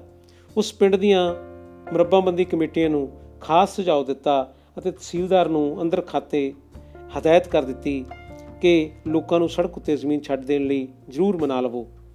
ਮੇਲੇ ਨੂੰ ਕਾਮਯਾਬ ਕਰਨ ਲਈ ਵੀਡੀਓ ਉਸ ਦੇ ਅਮਲੇ ਤੇ ਬਾਈ ਕਰਤਾਰ ਨੇ ਦਿਨ ਰਾਤ ਕੰਮ ਕੀਤਾ ਸੀ। ਉਹਨਾਂ ਦੀ ਜੀਪ ਜੀਰੇ ਰੱਤੇਵਾਲ ਅਤੇ ਮੰਡੀ ਦੇ ਵਿਚਕਾਰ ਘੁੰਮਦੀ ਰਹੀ ਸੀ। ਮਾਈ ਨੇ ਹਾਲੀ ਦੀ ਖਾਲੀ ਜ਼ਮੀਨ ਵਿੱਚ ਹੀ ਮੇਲਾ ਮਨਾਉਣਾ ਨੀਅਤ ਹੋਇਆ। ਉੱਚੇ ਟਿੱਬੇ ਤੇ ਫੁਲਕਾਰੀਆਂ ਵਾਲੀ ਸਟੇਜ ਗੱਡੀ ਗਈ। ਉਸ ਦੇ ਨੇੜੇ ਹੀ ਖੇਤੀਬਾੜੀ, ਪਸ਼ੂਆਂ ਤੇ ਹੱਥ ਦੀ ਕਸ਼ੀਦਾਕਾਰੀ ਦੀਆਂ ਨਮਾਇਸ਼ਾਂ ਲੱਗੀਆਂ ਹੋਈਆਂ ਸਨ। ਬਸੰਤ ਦੀ ਸ਼ਾਨਦਾਰ ਰੁੱਤ ਵਿੱਚ ਚਫੇਰੇ ਸਰੋਂ ਦਾ ਸਮੁੰਦਰ ਠਾਠਾ ਮਾਰ ਰਿਹਾ ਸੀ। ਠੀਕ 12 ਵਜੇ ਡੀਸੀ ਪ੍ਰਧਾਨਗੀ ਦੀ ਕੁਰਸੀ ਤੇ ਆ ਬੈਠਾ। ਕਬੱਡੀ ਦੀ ਖੇਡ ਸ਼ੁਰੂ ਕਰਵਾਈ ਗਈ। ਮੇਲਾ ਸ਼ਹਿਰ ਦੀਆਂ ਮੱਖੀਆਂ ਵਾਂਗ ਗਰਾਊਂਡ ਦੁਆਲੇ ਭਰਿਆ ਪਿਆ ਸੀ। ਜਦ ਖੇਡ ਵਿਚਕਾਰੋਂ ਰੁਕੀ, ਤਦ ਸਰਪੰਚ ਨੇ ਮਾਈਕ ਅੱਗੇ ਆ ਕੇ ਆਖਿਆ, ਪਿਆਰੇ ਭਰਾਓ, ਹੁਣ ਮੈਂ ਤੁਹਾਨੂੰ ਮਾਈ ਨਹਾਲ ਕੌਰ ਦੇ ਦਰਸ਼ਨ ਕਰਵਾਉਣਾ ਚਾਹੁੰਦਾ ਹਾਂ, ਜਿਸ ਸਾਡੇ ਇਲਾਕੇ ਨੂੰ 5 ਏਕੜ ਜ਼ਮੀਨ ਸਕੂਲੀ ਦਾਨ ਦਿੱਤੀ ਹੈ ਅਤੇ 5 ਏਕੜ ਗੁਰਦੁਆਰੇ ਨੂੰ ਚੜਾਈ ਹੈ। ਇਹ ਜ਼ਮੀਨ ਹੈ ਜਿੱਥੇ ਸਾਡਾ ਮੇਲਾ ਲੱਗਿਆ ਹੋਇਆ ਹੈ। ਮਾਈ ਨਿਹਾਲ ਸਿੰਘ ਨੇ, ਨਿਹਾਲ ਕੌਰ ਨੇ ਰੱਬ ਨੂੰ ਚੈਲੰਜ ਕੀਤਾ ਹੈ ਕਿ ਕੀ ਹੋਇਆ ਜੇ ਤੂੰ ਮੈਨੂੰ ਇੱਕ ਬੱਚਾ ਨਹੀਂ ਦਿੱਤਾ, ਪਰ ਮੈਂ ਤੈਨੂੰ ਹਜ਼ਾਰਾਂ ਬੱਚਿਆਂ ਦੀ ਮਾਂ ਬਣ ਕੇ ਵਿਖਾਵਾਂਗੀ। ਪੰਡਾਲ ਚੋਂ ਹਜ਼ਾਰਾਂ ਤਾੜੀਆਂ ਕਿੰਨਾ ਹੀ ਸਮਾਂ ਗੂੰਜਦੀਆਂ ਰਹੀਆਂ। ਮਾਈ ਨਿਹਾਲ ਕੌਰ ਨੇ ਉੱਠ ਕੇ ਲੋਕਾਂ ਵੱਲ ਹੱਥ ਜੋੜੇ ਤੇ ਬਹਿ ਗਈ। ਡੀਸੀ ਸਾਹਿਬ ਨੇ ਆਪ ਉੱਠ ਕੇ ਮਾਈ ਦੇ ਨੇਕ ਕੰਮ ਦਾ ਪਿੰਡ, ਇਲਾਕੇ ਤੇ ਸਰਕਾਰ ਵੱਲੋਂ ਧੰਨਵਾਦ ਕੀਤਾ। ਇਹ ਖਬਰ ਸੁਣਦਿਆਂ ਹੀ ਸਫੈਦ ਪੁਸ਼ ਤੇ ਉਸਦੇ ਸਕਿਆਂ ਨੂੰ ਢਿੱਡ ਘਰੋੜਾਂ ਪੈਣੀਆਂ ਸ਼ੁਰੂ ਹੋ ਗਈਆਂ। ਉਹਨਾਂ ਸਮਝਿਆ, ਸਰਪੰਚ ਨੇ ਦਾਨਾ ਦੁਸ਼ਮਣੀ ਨਾਲ ਬਦਲਾ ਲਿਆ ਹੈ। ਸਰਪੰਚ ਵਿਰੋਧੀ ਦੀ ਥਾਂ ਹੁਣ ਉਸ ਨੂੰ ਹੁਣ ਉਹਨਾਂ ਨੂੰ ਦੁਸ਼ਮਣ ਬਣ ਕੇ ਰੜਕਣ ਲੱਗਾ। ਖੇਲਾਂ ਸ਼ਾਮ ਤੱਕ ਹੁੰਦੀਆਂ ਰਹੀਆਂ। ਰਾਤ ਦੇ ਡਰਾਮੇ ਅਤੇ ਕਵੀ ਦਰਬਾਰ ਦਾ ਪ੍ਰੋਗਰਾਮ ਸੁਣਾਇਆ ਗਿਆ। ਖੇਲਾਂ ਦੇ ਖਾਤਮੇ ਪਿੱਛੋਂ ਡੀਸੀ ਸਾਹਿਬ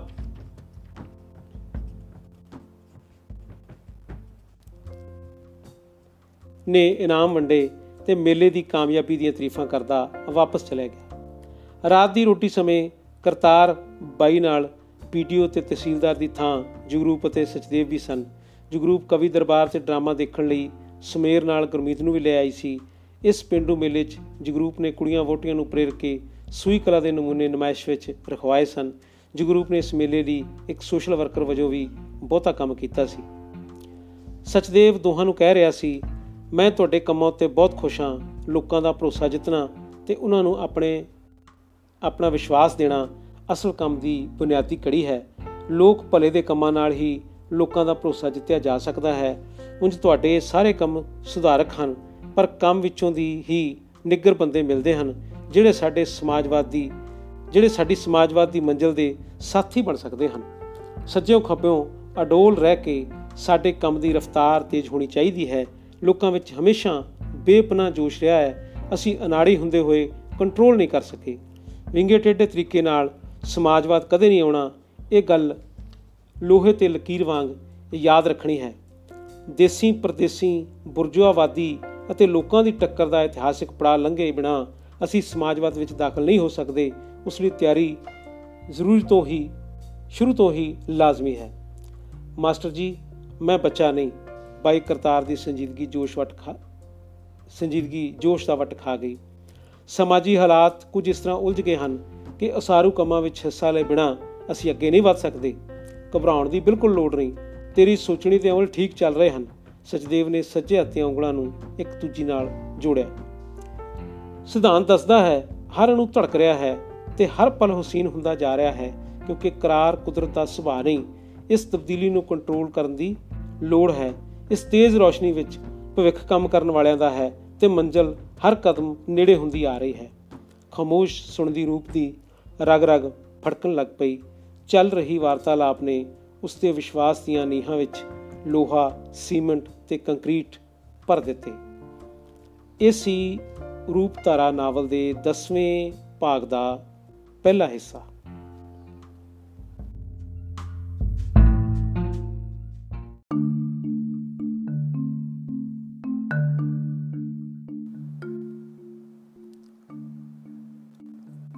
ਨਾਵਲ ਰੂਪਤਾਰਾ ਭਾਗ 10ਵਾਂ ਦੂਜਾ ਹਿੱਸਾ।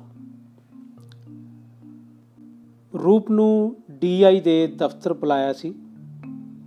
ਉਹ ਡਿਸਟ੍ਰਿਕਟ ਬੋਰਡ ਦੇ ਦਫ਼ਤਰ ਅੱਗੇ ਰਿਕਸ਼ੇ ਵਿੱਚੋਂ ਜਾ ਉਤਰੀ। ਉਸ ਦੀ ਘੜੀ 11 ਵਜਾ ਰਹੀ ਸੀ। ਚਪੜਾਸੀ ਤੋਂ ਪੁੱਛ ਕੇ ਉਹ ਡੀਆਈ ਦੇ ਦਫ਼ਤਰ ਚਲੀ ਗਈ। ਹਾਲੇ ਡੀਆਈ ਆਏ ਨਹੀਂ ਸਨ। ਉਸ ਦਾ ਕਲਰਕ ਫਾਈਲਾਂ ਇੱਧਰ ਉੱਧਰ ਫਰੋਲ ਰਿਹਾ ਸੀ। ਕਲਰਕ ਨੇ ਇੱਕਦਮ ਸਾਰੀ ਰੂਪ ਨੂੰ ਵੇਖਦਿਆਂ ਆਖਿਆ, ਤੁਹਾਡਾ ਨਾਂ ਜਗਰੂਪ ਹੈ? ਰੱਤੇਵਾਲ। ਜੀ ਹਾਂ। ਰੂਪ ਹੱਥ ਜੋੜਦਿਆਂ ਸਤਿ ਸ੍ਰੀ ਅਕਾਲ। ਮੂੰਹ ਛੀ ਕਹਿ ਗਈ। ਪਿਆਰੇ ਵਿਦਿਆਰਥੀਓ, ਇੱਥੇ ਟੀ ਆਈ ਦਾ ਮਤਲਬ ਹੈ ਡਿਸਟ੍ਰਿਕਟ ਇਨਸਪੈਕਟਰ ਪੁਰਾਣੇ ਸਮਿਆਂ ਦੇ ਵਿੱਚ ਡਿਸਟ੍ਰਿਕਟ ਇਨਸਪੈਕਟਰ ਹੁੰਦੇ ਸੀ, ਜਿਹੜੇ ਸਕੂਲਾਂ ਦੀ ਇਨਸਪੈਕਸ਼ਨ ਕਰਿਆ ਕਰਦੇ ਸੀ। ਜਿਨ੍ਹਾਂ ਦੀ ਥਾਂ ਤੇ ਅੱਜ ਕੱਲ ਡੀਈਓ ਲੱਗੇ ਹੋਏ ਆ, ਡਿਸਟ੍ਰਿਕਟ ਐਜੂਕੇਸ਼ਨ ਆਫੀਸਰ। ਤੁਹਾਡਾ ਨਾਂ ਜਗਰੂਪ ਹੈ, ਰੱਤੇਵਾਲ? ਜੀ ਹਾਂ, ਰੂਪ ਹੱਥ ਜੋੜਦਿਆਂ ਸਤਿ ਸ੍ਰੀ ਅਕਾਲ, ਮੂੰਹ 'ਚ ਹੀ ਕਹਿ ਗਈ। ਬਹਿ ਜਾਓ ਭੈਣ ਜੀ, ਕੋਈ ਜਲ ਪਾਣੀ? ਬਸ ਜੀ, ਮਿਹਰਬਾਨੀ। ਰੂਪ ਕੁਰਸੀ ਤੇ ਬਹਿ ਗਈ। ਜੀ, ਮੈਨੂੰ ਦਫ਼ਤਰ ਬੁਲਾਇਆ ਏ। ਦਫ਼ਤਰੀ ਚਿੱਟ ਵਿਖਾਓ। ਕਲਰਕ ਦੀਆਂ ਅੱਖਾਂ 'ਚ ਮੁਸਕਾਨ ਲੁਕੀ ਹੋਈ ਸੀ। ਰੂਪ ਨੇ ਚਿੱਟ ਮੇਜ਼ ਤੇ ਰੱਖ ਦਿੱਤੀ। ਕਲਰਕ ਨੇ ਫੜ ਕੇ ਮੇਜ਼ ਦੇ ਸ਼ੀਸ਼ੇ ਹੇਠ ਦੇ ਲਈ। ਕਲਰਕ ਦੀ ਸੰਜੀਦ ਸੰਜੀਦਗੀ ਤੋਂ ਉਸ ਬਾਰੇ ਅਨੁਮਾਨ ਲਾਉਣਾ ਔਖਾ ਹੋ ਰਿਹਾ ਸੀ। ਉਹ ਪਟਿਆਲੇ ਸ਼ਾਹੀ ਦਾੜੀ ਉੱਤੋਂ ਦੀ ਜਾਲੀ ਬੰਨੀ ਹੋਈ ਸੀ ਤੇ ਹਰੀ ਪੱਗ ਹੇਠਾਂ ਲਾਲ 50 ਹਰ ਮਿਲਣ ਵਾਲੇ ਨੂੰ ਦੁਚਿੱਤਿਆ, ਦੁਚਿੱਤੀਆਂ 'ਚ ਪਾ ਰਹੀ ਸੀ। ਕਲਰਕ ਰੂਪ ਨੂੰ ਲਗਾਤਾਰ ਤਾੜਦਾ ਰਿਹਾ ਸੀ, ਫਿਰ ਉਸ 5-7 ਅੰਗੂਠਿਆਂ ਵਾਲੀ ਇੱਕ ਦਰਖਾਸਤ ਕੱਢੀ। ਆ ਪਿੰਡ ਵੱਲੋਂ ਤੁਹਾਡੇ ਖਿਲਾਫ ਦਰਖਾਸਤ ਆਈ ਹੈ। ਦੋ ਪੰਚਾਇਤ ਮੈਂਬਰਾਂ ਦੇ ਵੀ ਦਸਖਤ ਹੈ। ਉਹਨਾਂ ਸ਼ਿਕਾਇਤ ਕੀਤੀ ਹੈ, ਤੁਹਾਡਾ ਚਾਲ ਚੱਲਣ ਚੰਗਾ ਨਹੀਂ ਤੇ ਪਿੰਡ ਦੀਆਂ ਧੀਆਂ ਪੈਣਾ ਉੱਤੇ ਉਸ ਦਾ ਬੁਰਾ ਅਸਰ ਪੈਂਦਾ ਹੈ। ਬਿਟਪਿਟ ਵੇਖਦੀ ਜਗਰੂਪ ਚੁੱਪਚਾਪ ਸੁਣੀ ਗਈ। ਪਰ ਵਿੱਚੇ ਵਿੱਚ ਉਸ ਨੂੰ ਕਚਿਚੀਆਂ ਉੱਠ ਰਹੀਆਂ ਸਨ। ਮੁਕਾਮੀ ਥਾਣੇਦਾਰ ਨੇ ਵੀ, ਤੁਹਾਡੇ ਖਿਲਾਫ ਮਹਿਕਮੇ ਨੂੰ ਲਿਖਿਆ ਹੈ। ਇਸ ਮਾਸਟਰਨੀ ਨੂੰ ਇੱਥੋਂ ਤਬਦੀਲ ਕਰ ਦਿਓ। ਨਹੀਂ ਪਿੰਡ ਵਿੱਚ ਕੋਈ ਕਤਲ ਹੋ ਜਾਵੇਗਾ। ਹਾਲਤ ਭੈੜੀ ਹੈ। ਕਲਰਕ ਨੇ ਪਿੰਡ ਵਾਲੀ ਦਰਖਾਸਤ ਅਤੇ ਥਾਣੇਦਾਰ ਦਾ ਲਿਖਿਆ ਵਾਰੀ-ਵਾਰੀ ਜਗਰੂਪ ਨੂੰ ਵਿਖਾ ਦਿੱਤੇ। ਜਗਰੂਪ ਅੰਦਰੋਂ ਥਿੜਕ ਜ਼ਰੂਰ ਗਈ, ਪਰ ਬਾਹਰੋਂ ਘਬਰਾਈ ਬਿਲਕੁਲ ਨਾ। ਪਰ ਮੂੰਹ ਤੇ ਗੁੱਸੇ ਵਾਲੇ ਚਿੰਨ ਵੇਖ ਕੇ ਕਲਰਕ ਜਾਣ ਗਿਆ। ਮੈਨੂੰ ਤੁਹਾਡੇ ਨਾਲ ਹਮਦਰਦੀ ਹੈ, ਪਰ ਅਜਿਹੇ ਕੇਸਾਂ 'ਚ ਘਬਰਾਈਦਾ ਨਹੀਂ। ਮੈਂ ਤੁਹਾਡੇ ਬਾਰੇ ਦੋਵੇਂ ਸ਼ਿਕਾਇਤਾਂ ਡੀਆਈ ਨੂੰ ਨਹੀਂ ਦਿਖਾਈਆਂ। ਜੇ ਮੈਂ ਤੁਹਾਡੀ ਸਹਾਇਤਾ, ਜੇ ਮੈਂ ਤੁਹਾਡੀ ਕੋਈ ਸਹਾਇਤਾ ਕਰ ਸਕਾਂ? ਕਲਰਕ ਨੇ ਗੱਲਬਾਤ ਕਰਨ ਲਈ ਆਪ ਹੀ ਰਾਹ ਪੈਦਾ ਕਰ ਦਿੱਤਾ। ਦੋਵੇਂ ਕਾਗਜ਼ ਫੜ ਕੇ ਉਸ ਫਾਈਲ ਵਿੱਚ ਰੱਖ ਲਏ। ਰੂਪ ਨੂੰ ਖਿਆਲ ਆਇਆ, ਕਲਰਕ ਰਿਸ਼ਵਤ ਮੰਗੇਗਾ। ਉਸ ਨੂੰ ਸਰਲਾ ਦੇ ਕੇਸ ਦਾ ਪਤਾ ਸੀ। ਉਸ ਦੇ ਪਿਤਾ ਨੇ ਪੈਸੇ ਦੇ ਕੇ ਸਰਲਾ ਦੀ ਤਬਦੀਲੀ ਰਖਵਾਈ ਸੀ। ਅਤੇ ਕਲਰਕ ਨੇ 2 ਮਹੀਨੇ ਉਸ ਦੀ ਤਨਖਾਹ ਵੀ ਰੋਕੀ ਰੱਖੀ ਸੀ। ਡੀਆਈਜੀ ਨਹੀਂ ਆਏ? ਰੂਪ ਨੇ ਗੰਭੀਰ ਚੁੱਪ ਨੂੰ ਤੋੜਿਆ। ਉਹ ਅੱਜ ਬਾਹਰ ਗਏ ਹਨ। ਤੁਸੀਂ ਮੇਰੀ ਕਿਸ ਤਰ੍ਹਾਂ ਮਦਦ ਕਰ ਸਕਦੇ ਹੋ? ਰੂਪ ਨੇ ਕਲਰਕ ਨੂੰ ਵਾਲ-ਵਾਲ ਪੜਨ ਦਾ ਯਤਨ ਕੀਤਾ। ਮੈਂ ਤੁਹਾਡੇ, ਮੈਂ ਦੋਵੇਂ ਦਰਖਾਸਤਾਂ ਤੁਹਾਡੇ ਸਾਹਮਣੇ ਪਾੜ ਸਕਦਾ ਹਾਂ। ਕਲਰਕ ਨੇ ਬੜਾ ਹੌਸਲਾ ਵਿਖਾਇਆ। ਦਰਖਾਸਤਾਂ ਦੁਬਾਰਾ ਵੀ ਆ ਸਕਦੀਆਂ ਹਨ। ਦੁਬਾਰਾ ਤੇ ਬਾਰਾ ਵੀ ਪੜੀਆਂ ਜਾ ਸਕਦੀਆਂ ਹਨ, ਪਰ ਇੱਕ ਸ਼ਰਤ, ਉਸ ਬੁੱਲਾਂ ਅੱਗੋਂ ਹੱਥ ਚੁੱਕਦਿਆਂ ਉਂਗਲ ਖੜੀ ਕੀਤੀ। ਕੀ ਸ਼ਰਤ? ਇੱਕ ਮਹੀਨੇ ਦੀ ਅੱਧੀ ਤਨਖਾਹ। ਕਲਰਕ ਨੇ ਸਧਾਰਨ ਗੱਲ ਸਧਾਰਨ ਗੱਲ ਵਾਂਗ ਬਿਨਾਂ ਕਿਸੇ ਡਰ ਜਾਂ ਝਿਜਕ ਦੇ ਕਹਿ ਦਿੱਤਾ। ਉਸ ਰੂਪ ਉਸ ਰੂਪ ਨੂੰ ਸੋਚਦਿਆਂ ਫਿਰ ਕਿਹਾ, ਜੇ ਤੁਸੀਂ ਮناسب ਸਮਝੋ, ਹੋਰ ਰਾਹ ਵੀ ਪੈਦਾ ਕੀਤਾ ਜਾ ਸਕਦਾ ਹੈ। ਐਤਕੀ ਕਲਰਕ ਦਾ ਬੋਲ ਉਖੜ ਗਿਆ ਸੀ ਕਿ ਜਗਰੂਪ ਗੁੱਸੇ, ਤਲਖੀ ਤੇ ਚੁੱਭੀਵੀਂ ਸੋਚ ਨਾਲ ਭਰੀ ਪਈ ਸੀ। ਜਿਵੇਂ ਸਮਾਜ ਦੀਆਂ ਗਲਤ ਤੇ ਮਾਰੂ ਕੀਮਤਾਂ ਉਸ ਨੂੰ ਕੱਪੜਿਆਂ ਤੋਂ ਪਾੜ ਕੇ ਬਾਜ਼ਾਰ ਵਿੱਚ ਖਿੱਚ ਤੂ ਰਹੀਆਂ ਹਨ। ਸਿਰਫ ਇੱਕ ਰਾਤ ਕਲਰਕ ਨੇ ਮੂੰਹ ਤੇ, ਕਲਰਕ ਦੇ ਮੂੰਹ ਤੇ ਬੇਹਜਾਈ ਮੁਸਕਰਾ ਪਈ। ਰੂਪ ਉੱਠ ਕੇ ਖਲੋ ਗਈ ਤੇ ਹੱਥ ਵਧਾ ਕੇ ਉਸ ਤਾੜ ਕਰਦਾ ਥੱਪੜ ਸਰਦਾਰ ਦੇ ਠੋਕ ਦਿੱਤਾ। ਸਰਦਾਰ ਦੀ ਹੋਸ਼ ਨੇ ਮੇਜ਼ ਦੁਆਲੇ ਪਾਉਣਾ ਸ਼ੁਰੂ ਕਰ ਦਿੱਤਾ। ਉਹ ਹਾਲ ਦੋਈ ਪਾਉਣਾ ਚਾਹੁੰਦੀ ਸੀ, ਪਰ ਉੱਥੇ ਉਸ ਦੀ ਸੁਣਨੀ ਕਿਸ ਸੀ? ਗੁੱਸੇ ਨਾਲ ਗਲਗਲ ਭਰੀ ਉਹ ਬਾਹਰ ਆ ਗਈ। ਉਸ ਆਪਣੀ ਵਾਰਤਾ ਟੀਚਰ ਯੂਨੀਅਨ ਨੂੰ ਲਿਖੀ ਤੇ ਨਾਲ ਹੀ ਚੇਤਾਵਨੀ ਦਿੱਤੀ ਤੁਸੀਂ ਸੁੱਤੇ ਪਏ ਹੋ ਤੇ ਦਫ਼ਤਰੀ ਕਲਰਕ ਉਸਤਾਨੀਆਂ ਨਾਲ ਮਨਮਰਜ਼ੀ ਦਾ ਸਲੂਕ ਕਰ ਰਹੇ ਹਨ। ਸ਼ਿਕਾਇਤਾਂ ਦੇ ਦਬਾਅ ਵਿੱਚ ਖੁੱਲੀ ਰਿਸ਼ਵਤ ਲਈ ਜਾ ਰਹੀ ਹੈ। ਕਿਸੇ ਤਰ੍ਹਾਂ ਦਾ ਗਰਮ ਕਦਮ ਚੁੱਕਣ ਤੋਂ ਪਹਿਲਾਂ ਉਹ ਯੂਨੀਅਨ ਦਾ ਹੀ ਪਿਆਜ ਟੋ ਲੈਣਾ ਚਾਹੁੰਦੀ ਸੀ। ਉਹ ਸਮਝਦੀ ਸੀ, ਯੂਨੀਅਨ ਦਾ ਹੀ ਲੜਨਾ ਹੀ ਵਧੀਆ ਢੰਗ ਹੈ, ਪਰ ਯੂਨੀਅਨ ਨੂੰ ਆਗੂਆਂ, ਜ਼ਾਤੀ ਗਰਜ਼ਾਂ ਲਈ ਵਰਤਣਾ ਸ਼ੁਰੂ ਕਰ ਦਿੱਤਾ ਸੀ। ਉਹਨਾਂ ਦਿਨਾਂ ਵਿੱਚ ਹੀ ਇਸਤਰੀ ਮਿਨਿਸਟਰ ਜੀਰੇ ਆ ਰਹੀ ਸੀ। ਰੂਪ ਨੇ ਆਲੇ ਦੁਆਲੇ ਦੀਆਂ ਉਸਤਾਨੀਆਂ ਦਾ ਡੈਪੂਟੇਸ਼ਨ ਬਣਾ ਲਿਆ। ਉਸਤਾਨੀਆਂ ਤੋਂ ਭਾਵ ਟੀਚਰਸ ਫੀਮੇਲ ਟੀਚਰਸ ਉਸਤਾਦ ਤੋਂ ਉਸਤਾਨੀ। ਵਜ਼ੀਰ ਰਾਣੀ ਨੂੰ ਮਿਲਦਿਆਂ ਜਗਰੂਪ ਨੇ ਪਿੰਡੂ ਉਸਤਾਨੀਆਂ ਦੀ ਦੁੱਖਾਂ ਭਰੀ ਵਿਥਿਆ ਨੂੰ ਲੂ ਕੰਡੇ ਕਰ ਦੇਣ ਵਾਲੇ ਸ਼ਬਦਾਂ 'ਚ ਪ੍ਰਗਟ ਕੀਤੀ। ਸੁਣ ਕੇ ਚੁੱਪ ਹੋ ਜਾਣ ਵਾਲੇ اخلاقਹੀਣ ਸ਼ਬਦਾਂ ਤੋਂ ਲੈ ਕੇ ਵਿਚਾਰ ਤੱਕ ਉਸ ਮਿਸਾਲਾਂ ਦੇ ਕੇ ਕਹਿ ਦਿੱਤਾ। ਹਕੀਕਤ ਸੁਣ ਕੇ ਵਜ਼ੀਰ ਰਾਣੀ ਭੈੜੀ ਪੈ ਗਈ। ਪਰ ਆਈਆਂ ਕੁੜੀਆਂ ਨੂੰ ਬਿਨਾਂ ਕੁਝ ਕਹੇ ਕਿਵੇਂ ਅੱਖਾਂ ਮੀਟ ਲੈਂਦੀ? ਉਹ ਬੋਲੀ, ਜੇ ਤੁਸੀਂ ਸੱਚ ਪੁੱਛੋ, ਮੈਂ ਖੁਦ ਇਹਨਾਂ ਮੁਸ਼ਕਲਾਂ ਵਿੱਚੋਂ ਦੀ ਲੰਘ ਕੇ ਆਈ ਹਾਂ। ਗੰਦੇ ਬੋਲ ਤੇ ਵਿਚਾਰ ਵਰਕੀਆਂ ਕਾਲੀਆਂ ਕਰਤੂਤਾਂ ਗੁਲਾਮੀ ਦੀ ਦੇਣ ਹਨ। ਤੁਹਾਡੇ ਸਾਹਮਣੇ ਸਭੇ ਕੌਮ ਬਣਾਉਣ ਦਾ ਮਹਾਨ ਨਿਸ਼ਾਨਾ ਹੈ। ਮੈਂ ਤੁਹਾਨੂੰ ਸਲਾਹ ਦੇਵਾਂਗੀ। ਹੌਸਲਾ ਨਾ ਹਾਰੋ। ਅਸੀਂ ਕੁਝ ਸਾਲਾਂ ਵਿੱਚ ਵੀ ਵਿੱਚ ਵੀ ਅਨਪੜਤਾ ਤੇ ਜ਼ਹਾਲਤ ਦਾ ਖਾਤਮਾ ਕਰ ਦੇਵਾਂਗੇ। ਬਾਕੀ ਰਿਹਾ ਸਰਕਾਰੀ ਅਮਲੇ ਦਾ ਕਰਪਸ਼ਨ ਦਾ ਸਵਾਲ। ਤੁਸੀਂ ਮੈਨੂੰ ਲਿਖ ਦਿਓ, ਮੈਂ ਵੇਖਾਂਗੀ ਤੁਹਾਨੂੰ ਕੋਈ ਕਿਵੇਂ ਤੰਗ ਕਰਦਾ ਹੈ। ਮੈਂ ਤੁਹਾਡੀ ਸੇਵਾਦਾਰ ਹਾਂ, ਮੈਨੂੰ ਜਦ ਚਾਹੋ, ਮਿਲੋ। ਅਸਾਂ ਸਾਰਿਆਂ ਰਲ ਮਿਲ ਕੇ ਸਮਾਜਵਾਦ ਦਾ ਨਿਸ਼ਾਨਾ ਪੂਰਾ ਕਰਨਾ ਹੈ। ਵਜ਼ੀਰਾਣੀ ਦੇ ਬੋਲ ਸ਼ਹਿਦ ਵਰਗੇ ਮਿੱਠੇ ਜ਼ਰੂਰ ਸਨ, ਪਰ ਰੂਪ ਉੱਤੇ ਉਹਨਾਂ ਦਾ ਬਹੁਤਾ ਪ੍ਰਭਾਵ ਨਾ ਪਿਆ। ਉਹ ਚਾਹੁੰਦੀ ਸੀ ਜਿਨ੍ਹਾਂ ਬਦਮਾਸ਼ਾਂ ਤੇ ਗੁੰਡਿਆਂ ਦੇ ਦੋਸ਼ ਠੋਸ ਸਬੂਤਾਂ ਨਾਲ ਪੇਸ਼ ਕੀਤੇ ਸਨ ਉਹਨਾਂ ਵਿਰੁੱਧ ਫੌਰੀ ਕਾਰਵਾਈ ਹੋਣੀ ਚਾਹੀਦੀ ਸੀ। ਵਜ਼ੀਰਾਣੀ ਦੀ ਕਾਰ ਚਲੀ ਗਈ। ਉਸ ਦੀ ਧੂੜ ਤੋਂ ਬਚਦਿਆਂ ਮਾਸਟਰਨੀਆਂ ਨੇ ਇਕੱਠ ਵਿੱਚ, ਮਾਸਟਰਨੀਆਂ ਦੇ ਇਕੱਠ ਵਿੱਚ ਰੂਪ ਨੇ ਆਖਿਆ, ਭੈਣੋ, ਸਾਡੀ ਕਿਸੇ ਕਾਨੂੰਨ ਨੇ ਉਹਨਾਂ ਚਿਰ ਮਦਦ ਨਹੀਂ ਕਰਨੀ, ਜਿੰਨਾ ਚਿਰ ਅਸੀਂ ਆਪ ਜਥੇਬੰਦ ਹੋ ਕੇ ਇਸ ਗੁੰਡੇ ਸਮਾਜ ਨਾਲ ਟੱਕਰ ਨਹੀਂ ਲੈਂਦੀਆਂ। ਅੱਜ ਔਰਤ ਦਾ ਫਰਿਆਦ ਕਰਨਾ ਵੀ ਉਹਨਾਂ ਨੂੰ ਕਮਜ਼ੋਰ ਬਣਾਉਂਦਾ ਹੈ। ਮੇਰੀ ਸਲਾਹ ਹੈ, ਅਸੀਂ ਇਹਨਾਂ ਸਮਾਜਿਕ ਬੁਰਾਈਆਂ ਦੇ ਵਿਰੁੱਧ ਲੜਨ ਲਈ ਆਪਣੇ ਤਹਿਸੀਲ ਸੈਂਟਰ ਮਹੀਨੇ 'ਚ ਦੋ ਵਾਰ ਇਕੱਠੀਆਂ ਹੋਇਆ ਕਰੇ, ਹੋਇਆ ਕਰੀਏ। ਹੋਰ ਵੀ ਕਈ ਤਜਵੀਜ਼ਾਂ ਦਿੱਤੀਆਂ ਗਈਆਂ, ਪਰ ਉਹਨਾਂ ਜਥੇਬੰਦੀ ਬਣਾਉਣ ਦਾ ਨਿਸ਼ਚਾ ਜ਼ਰੂਰ ਪੱਕਾ ਕਰ ਲਿਆ ਤੇ ਸਾਰੀਆਂ ਗੱਲਾਂ ਉੱਤੇ ਖੁੱਲੀ ਵਿਚਾਰ ਕਰਨ ਲਈ ਮੀਟਿੰਗ ਰੱਖ ਲਈ। ਬੂੜ ਦੀ ਹਾਲਤ ਵੇਖ ਕੇ ਰੂਪ ਘਬਰਾ ਗਈ। ਉਹ ਜਾਣ ਲਿਆ, ਜ਼ਰੂਰ ਕੋਈ ਭੈੜੀ ਗੱਲ ਏ। ਉਹ ਸਾਹ ਰੋਕਦਿਆਂ ਆਖਿਆ, ਕੀ ਗੱਲ ਏ ਬਾਪੂ ਜੀ? ਬੂੜਾ ਮੰਜੇ ਤੇ ਡਿੱਗ ਪਿਆ ਤੇ ਸਿਰ ਮਾਰਿਆ। ਕੁੜੀ, ਇਹ ਗੱਲ ਕੀ ਹੋਣੀ ਸੀ? ਅਖੀਰੀ ਉਮਰ 'ਚ ਮੁੰਡੇ ਨੇ ਮੇਰੇ ਧੌਲੇ ਖਰਾਬ ਕਰਵਾਉਣੇ ਸੀ।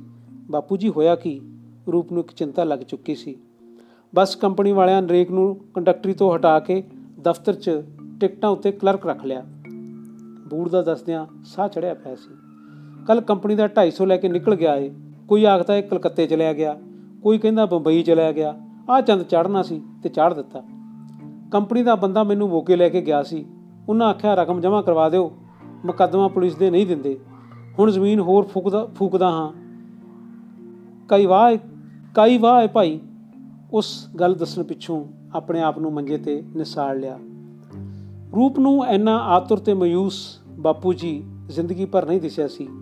ਉਸ ਬੱਚੀ ਹੋਣ ਤੋਂ ਲੈ ਕੇ ਜਵਾਨ ਹੋਣ ਤੱਕ ਸਾਰੀਆਂ ਝਾਕੀਆਂ ਵੇਖ ਸੁੱਟੀਆਂ। ਬੂੜ ਦੀਆਂ ਤਲਖੀਆਂ ਤੇ ਗੁੱਸੇ ਹੁਣ ਦੀ ਹਾਲਤ ਬਰਾਬਰ ਕੱਖ ਵੀ ਨਹੀਂ ਸਨ। ਰੂਪ ਨੂੰ ਉਹ ਪ੍ਰਤੀਤ ਹੋਇਆ ਜਿਵੇਂ ਬਾਪੂ ਜੀ ਕੋ ਰੋਇਆ ਨਹੀਂ। ਬਾਕੀ ਉਹ ਆਪਣੇ ਹਾਲ ਬਾਰੇ ਸਭ ਕੁਝ ਕਹਿ ਗਿਆ ਸੀ। ਰੂਪ ਦੇ ਅੰਦਰ ਮਾਲਣ ਦਾ ਦੁੱਧ ਲਹੂ ਬਣ ਕੇ ਧੜਕ ਪਿਆ। ਬਾਪੂ ਜੀ, ਘਬਰਾਵੋ ਨਾ, ਹੌਸਲਾ ਕਰੋ। 250 ਸਵੇਰੇ ਲੈ ਜਾਣਾ, ਹੁਣ ਤੁਸੀਂ ਹੋਰ ਜ਼ਮੀਨ ਨਾ ਦੇਣੀ।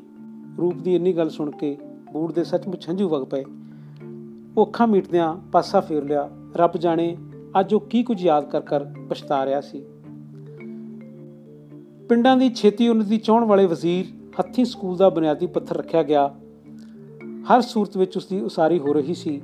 ਪੰਚਾਇਤ ਨੇ ਰੈਜ਼ੋਲੂਸ਼ਨ ਕਰਕੇ 20 ਏਕੜ ਜ਼ਮੀਨ 3 ਸਾਲ ਲਈ ਚਕੋਤੇ ਉੱਤੇ ਦੇ ਦਿੱਤੀ ਸੀ। ਜ਼ੀਰੇ ਤੇ ਮੰਡੀ ਵਿੱਚੋਂ ਸਕੂਲ ਲਈ ਉਗਰਾਹੀ ਕੀਤੀ ਗਈ। ਤਿੰਨ ਪਿੰਡਾਂ ਦੇ ਹਾੜੀ ਕੱਢ ਕੇ ਉਗਰਾਹੀ ਖੁਸ਼ ਹੋ ਕੇ ਦਿੱਤੀ 4400 ਰੁਪਇਆ ਸਕੂਲ ਦੀ ਬਿਲਡਿੰਗ ਲਈ ਬਲਾਕ ਵਾਲਿਆਂ ਨੇ ਸਹਾਇਤਾ ਕਰ ਦਿੱਤੀ। ਤਿੰਨਾਂ ਪਿੰਡਾਂ ਵਿੱਚੋਂ ਚੁਣੀ ਗਈ ਸਕੂਲ ਕਮੇਟੀ ਨੇ ਬਾਈ ਕਰਤਾਰ ਨੂੰ ਜਨਰਲ ਸਕੱਤਰ ਚੁਣ ਲਿਆ ਸੀ। ਬਾਈ ਕਰਤਾਰ ਨੇ ਲਾਗਲੇ ਪਿੰਡ ਨੂੰ ਉਤਸ਼ਾਹ ਦੇਣ ਲਈ ਕਮੇਟੀ ਦਾ ਪ੍ਰਧਾਨ ਉੱਥੋਂ ਦਾ ਇੱਕ ਫੌਜੀ ਕਪਤਾਨ ਬਣਾ ਲਿਆ। ਕੰਮ ਦਾ ਸਾਰਾ ਬੀੜਾ ਬਾਈ ਕਰਤਾਰ ਨੇ ਚੁੱਕਿਆ ਸੀ ਤੇ ਉਹ ਹੀ ਸਭ ਤੋਂ ਬਹੁਤਾ ਸਮਾਂ ਦੇ ਰਿਹਾ ਸੀ। ਪਰ ਉਸਾਰੀ ਦੇ ਕੰਮ ਵਿੱਚ ਅਚਾਨਕ ਘੜਿਆਲ ਆ ਪਈ। ਬਾਈ ਕਰਤਾਰ ਦੀ ਘਰ ਵਾਲੀ ਮਿੰਦਰੋ ਲਕਵੇ ਦੀ ਬਿਮਾਰੀ ਨਾਲ ਚਲਾਣਾ ਕਰ ਗਈ। ਮਿੰਦਰੋ ਤਿੰਨ ਦਿਨ ਤੋਂ ਕਹਿ ਰਹੀ ਸੀ ਮੇਰੇ ਮੋਢੇ ਦੁਖਦੇ ਐ, ਧੌਣ ਵੀ ਨਹੀਂ ਹਿਲਦੀ। ਬਾਈ ਕਰਤਾਰ ਨੂੰ ਸਕੂਲ ਦੇ ਕੰਮਾਂ ਤੋਂ ਹੀ ਵੇਲ ਨਹੀਂ ਸੀ। ਉਂਝ ਮਿੰਦਰੋ ਦੀ ਸਿਹਤ ਬੜੀ ਚੰਗੀ ਤੇ ਨਰੋਈ ਰਹੀ ਸੀ। ਇਸ ਲਈ ਵੀ ਬਾਈ ਨੇ ਬਹੁਤੀ ਗੱਲ ਨਾ ਗੌਲੀ। ਜਿਸ ਰਾਤ ਮਹਿੰਦਰ ਕੌਰ ਉੱਤੇ ਬਿਮਾਰੀ ਨੇ ਪੂਰੇ ਤਾਣ ਨਾਲ ਹਮਲਾ ਕੀਤਾ, ਕਰਤਾਰ ਘਰ ਨਹੀਂ ਸੀ। ਉਸ ਨੂੰ ਲੈਣ ਵਾਸਤੇ ਬੰਦਾ ਘੋੜੀ ਤੇ ਚੜ ਗਿਆ। ਸਾਰੀ ਰਾਤ ਗੁਰਦੁਆਰੇ ਵਾਲੇ ਸੰਤ ਹੱਥ ਹੌਲਾ ਕਰਦੇ ਰਹੇ, ਪਰ ਬਿਮਾਰੀ ਪਲ-ਪਲ ਵੱਧਦੀ ਹੀ ਗਈ। ਜਦ ਅਗਲੇ ਦਿਨ ਕਰਤਾਰ ਆਇਆ, ਉਸ ਬਿਮਾਰੀ ਦਾ ਮੰਜਾ ਚੁਕਵਾਇਆ ਤੇ ਜੀਰੇ ਲੈ ਗਿਆ। ਉਸ ਦੇ ਦੋਸਤ ਡਾਕਟਰ ਨੇ ਉਸ ਨੂੰ ਇਕਲਵਾਂਜੋ ਦੱਸਿਆ, ਤੁਸੀਂ ਇਸ ਨੂੰ ਬੜਾ ਲੇਟ ਲੈ ਕੇ ਆਏ ਹੋ, ਇਹ ਮਸੀ ਕੱਲ ਤੱਕ ਜੀਵੇਗੀ। ਠੀਕ ਡਾਕਟਰ ਦੇ ਆਖਣ ਮੁਤਾਬਕ ਮਿੰਦਰ ਕੌਰ ਅਗਲੀ ਸ਼ਾਮ ਤੱਕ ਪੂਰੀ ਹੋ ਗਈ। ਮਿੰਦਰ ਕੌਰ ਕੀ ਗਈ ਸੀ? ਬਾਈ ਕਰਤਾਰ ਦੀ ਖੁਸ਼ੀ ਤੇ ਪਿਆਰ ਹੀ ਨਹੀਂ ਲੈ ਗਈ ਸੀ। ਸਗੋਂ ਉਸ ਦੀ ਲੋਕ ਸੇਵਾ ਤੇ ਉਤਸ਼ਾਹ, ਸਗੋਂ ਉਸ ਦੀ ਲੋਕ ਸੇਵਾ ਤੇ ਉਤਸ਼ਾਹ ਦਾ ਵੀ ਲੱਕ ਤੋੜ ਗਈ। ਉਹ ਦੋ ਮਰਦਾਂ ਜਿੰਨਾ ਇਕੱਲੀ ਕੰਮ ਕਰਦੀ ਸੀ, ਚੁੱਲ੍ਹੇ ਚੌਂਕੇ ਦੇ ਕੰਮ ਬਿਨਾ ਸਾਰਾ ਮਾਲ ਸਾਂਭਦੀ ਚੋਂਦੀ ਤੇ ਵਧਾਉਂਦੀ ਸੀ। ਉਸ ਦੇ ਹੁੰਦਿਆਂ ਕਰਤਾਰ ਨੂੰ ਕਦੇ ਘਰ ਦਾ ਫਿਕਰ ਨਹੀਂ ਸੀ ਹੋਇਆ। ਮਹਿੰਦਰੋ ਦੀ ਹੋਂਦ ਵਿੱਚ ਸੱਚਮੁੱਚ ਕਰਤਾਰ ਨੂੰ ਰੱਬ ਤੱਕ ਵਿਸਰਿਆ ਰਿਹਾ ਸੀ। ਉਸਨੇ ਕਦੇ ਦਿਮਾਗ ਵਿੱਚ ਨਹੀਂ ਆਇਆ ਸੀ ਕਿ ਕੁਦਰਤ ਦਾ ਇਹ ਥਪੇੜਾ ਉਸ ਦੀ ਦੁਨੀਆ ਉਲਟ-ਪੁਲਟ ਕਰ ਦੇਵੇਗਾ। ਮਾਈ ਮਸੀ ਆਪਣੀ ਕਿਰਿਆ ਹੀ ਸਾਧ ਸਕਦੀ ਸੀ। ਬਾਈ ਦੀ ਆਪਣੀ ਦਾੜੀ 'ਚ ਧੌਲੇ ਚਮਕ ਪਏ ਸਨ ਤੇ ਤਿੰਨ ਬੱਚਿਆਂ ਦੇ ਹੁੰਦਿਆਂ ਉਹ ਤੀਜੇ ਵਿਆਹ ਦਾ ਸੁਪਨਾ ਵੀ ਨਹੀਂ ਲੈ ਸਕਦਾ ਸੀ। ਹਰ ਦੇਖਣ ਵਾਲੇ ਦੀਆਂ ਅੱਖਾਂ ਦੇ ਹੰਝੂ ਰੁਕੇ ਨਹੀਂ ਰੁਕਦੇ ਸਨ ਸਿਆਣੇ ਤੋਂ ਸਿਆਣਾ ਮਨੁੱਖ ਵੀ ਕਰਤਾਰ ਨੂੰ ਕੋਈ رائے ਨਹੀਂ ਦੇ ਸਕਿਆ ਸੀ ਦਰਿਆ ਦੇ ਐਨ ਵਿਚਕਾਰ ਚੱਪੂ ਟੁੱਟ ਗਏ ਸਨ ਕੋਈ ਨਹੀਂ ਸੀ ਕਹਿ ਸਕਦਾ ਬੇੜੀ ਕਦੋਂ ਤੇ ਕਿੱਥੇ ਕਿਨਾਰੇ ਲੱਗੇਗੀ ਵੱਡਾ ਮੁੰਡਾ ਤੇ ਕੁੜੀ ਪਲ ਗਏ ਸਮਝੇ ਜਾਂਦੇ ਸਨ ਪਰ ਛੋਟੇ ਦੀ ਉਮਰ 1 ਸਾਲ ਦੀ ਵੀ ਨਹੀਂ ਹੋਈ ਸੀ ਸਭ ਤੋਂ ਬਹੁਤਾ ਫਿਕਰ ਛੋਟੇ ਬਚੂੰਗੜੇ ਦੇ ਪਾਲਣ ਦਾ ਸੀ ਵਿਆਹ ਦਾ ਹੂਲਾ ਸੁਖਾਲਿਆਂ ਹੀ ਫੱਕਿਆ ਜਾ ਸਕਦਾ ਸੀ ਪਰ ਬਾਈ ਨੂੰ ਇਹ ਗੱਲ ਆਖਦਾ ਕੌਣ? ਭੋਗ ਵਾਲੇ ਦਿਨ ਰੂਪ ਨੇ ਛੋਟੂ ਨੂੰ ਕੁਛੜ ਚੁੱਕ ਕੇ ਅਸਚਰਜਤਾ ਪੈਦਾ ਕਰ ਦਿੱਤੀ। ਉਸ ਬਿਰਧ ਮਾਈ ਨੂੰ ਆਖਿਆ, ਮਾਂ ਜੀ, ਜੇ ਇਸ ਦੀ ਭੂਆ ਹੁੰਦੀ, ਉਹ ਜ਼ਰੂਰ ਇਸ ਨੂੰ ਲੈ ਜਾਂਦੀ। ਬਾਈ ਜੀ, ਮੈਂ ਪਹਿਲੇ ਦਿਨ ਭਰਾ, ਬਾਈ ਜੀ ਨੂੰ ਮੈਂ ਪਹਿਲੇ ਦਿਨ ਭਰਾ ਕਹਿ ਬੈਠੀ ਸਾਂ ਤੇ ਉਹਨਾਂ ਕਿਹਾ ਸੀ, ਕੁੜੀਏ ਭੈਣ ਬਣ ਜੋਗੀ ਵੀ ਏ। ਅੱਜ ਮੇਰੇ ਸੱਚੇ ਅਰਥਾਂ 'ਚ ਭੈਣ ਬਣ ਦਾ ਵੇਲਾ ਏ। ਕੁਦਰਤ ਨੇ ਮੁਸੀਬਤ ਪਾਈ ਹੈ। ਆਓ ਇਸ ਮੁਸੀਬਤ ਨੂੰ ਸਾਂਝੀ ਕਰ ਲਈਏ। ਮਰਨ ਵਾਲੀ ਵਾਪਸ ਨਹੀਂ ਆਵੇਗੀ, ਪਰ ਉਸ ਦੀਆਂ ਜਿਉਂਦੀਆਂ ਨਿਸ਼ਾਨੀਆਂ ਉਸ ਦੇ ਲਾਲ ਸਾਡੇ ਕੋਲ ਹਨ।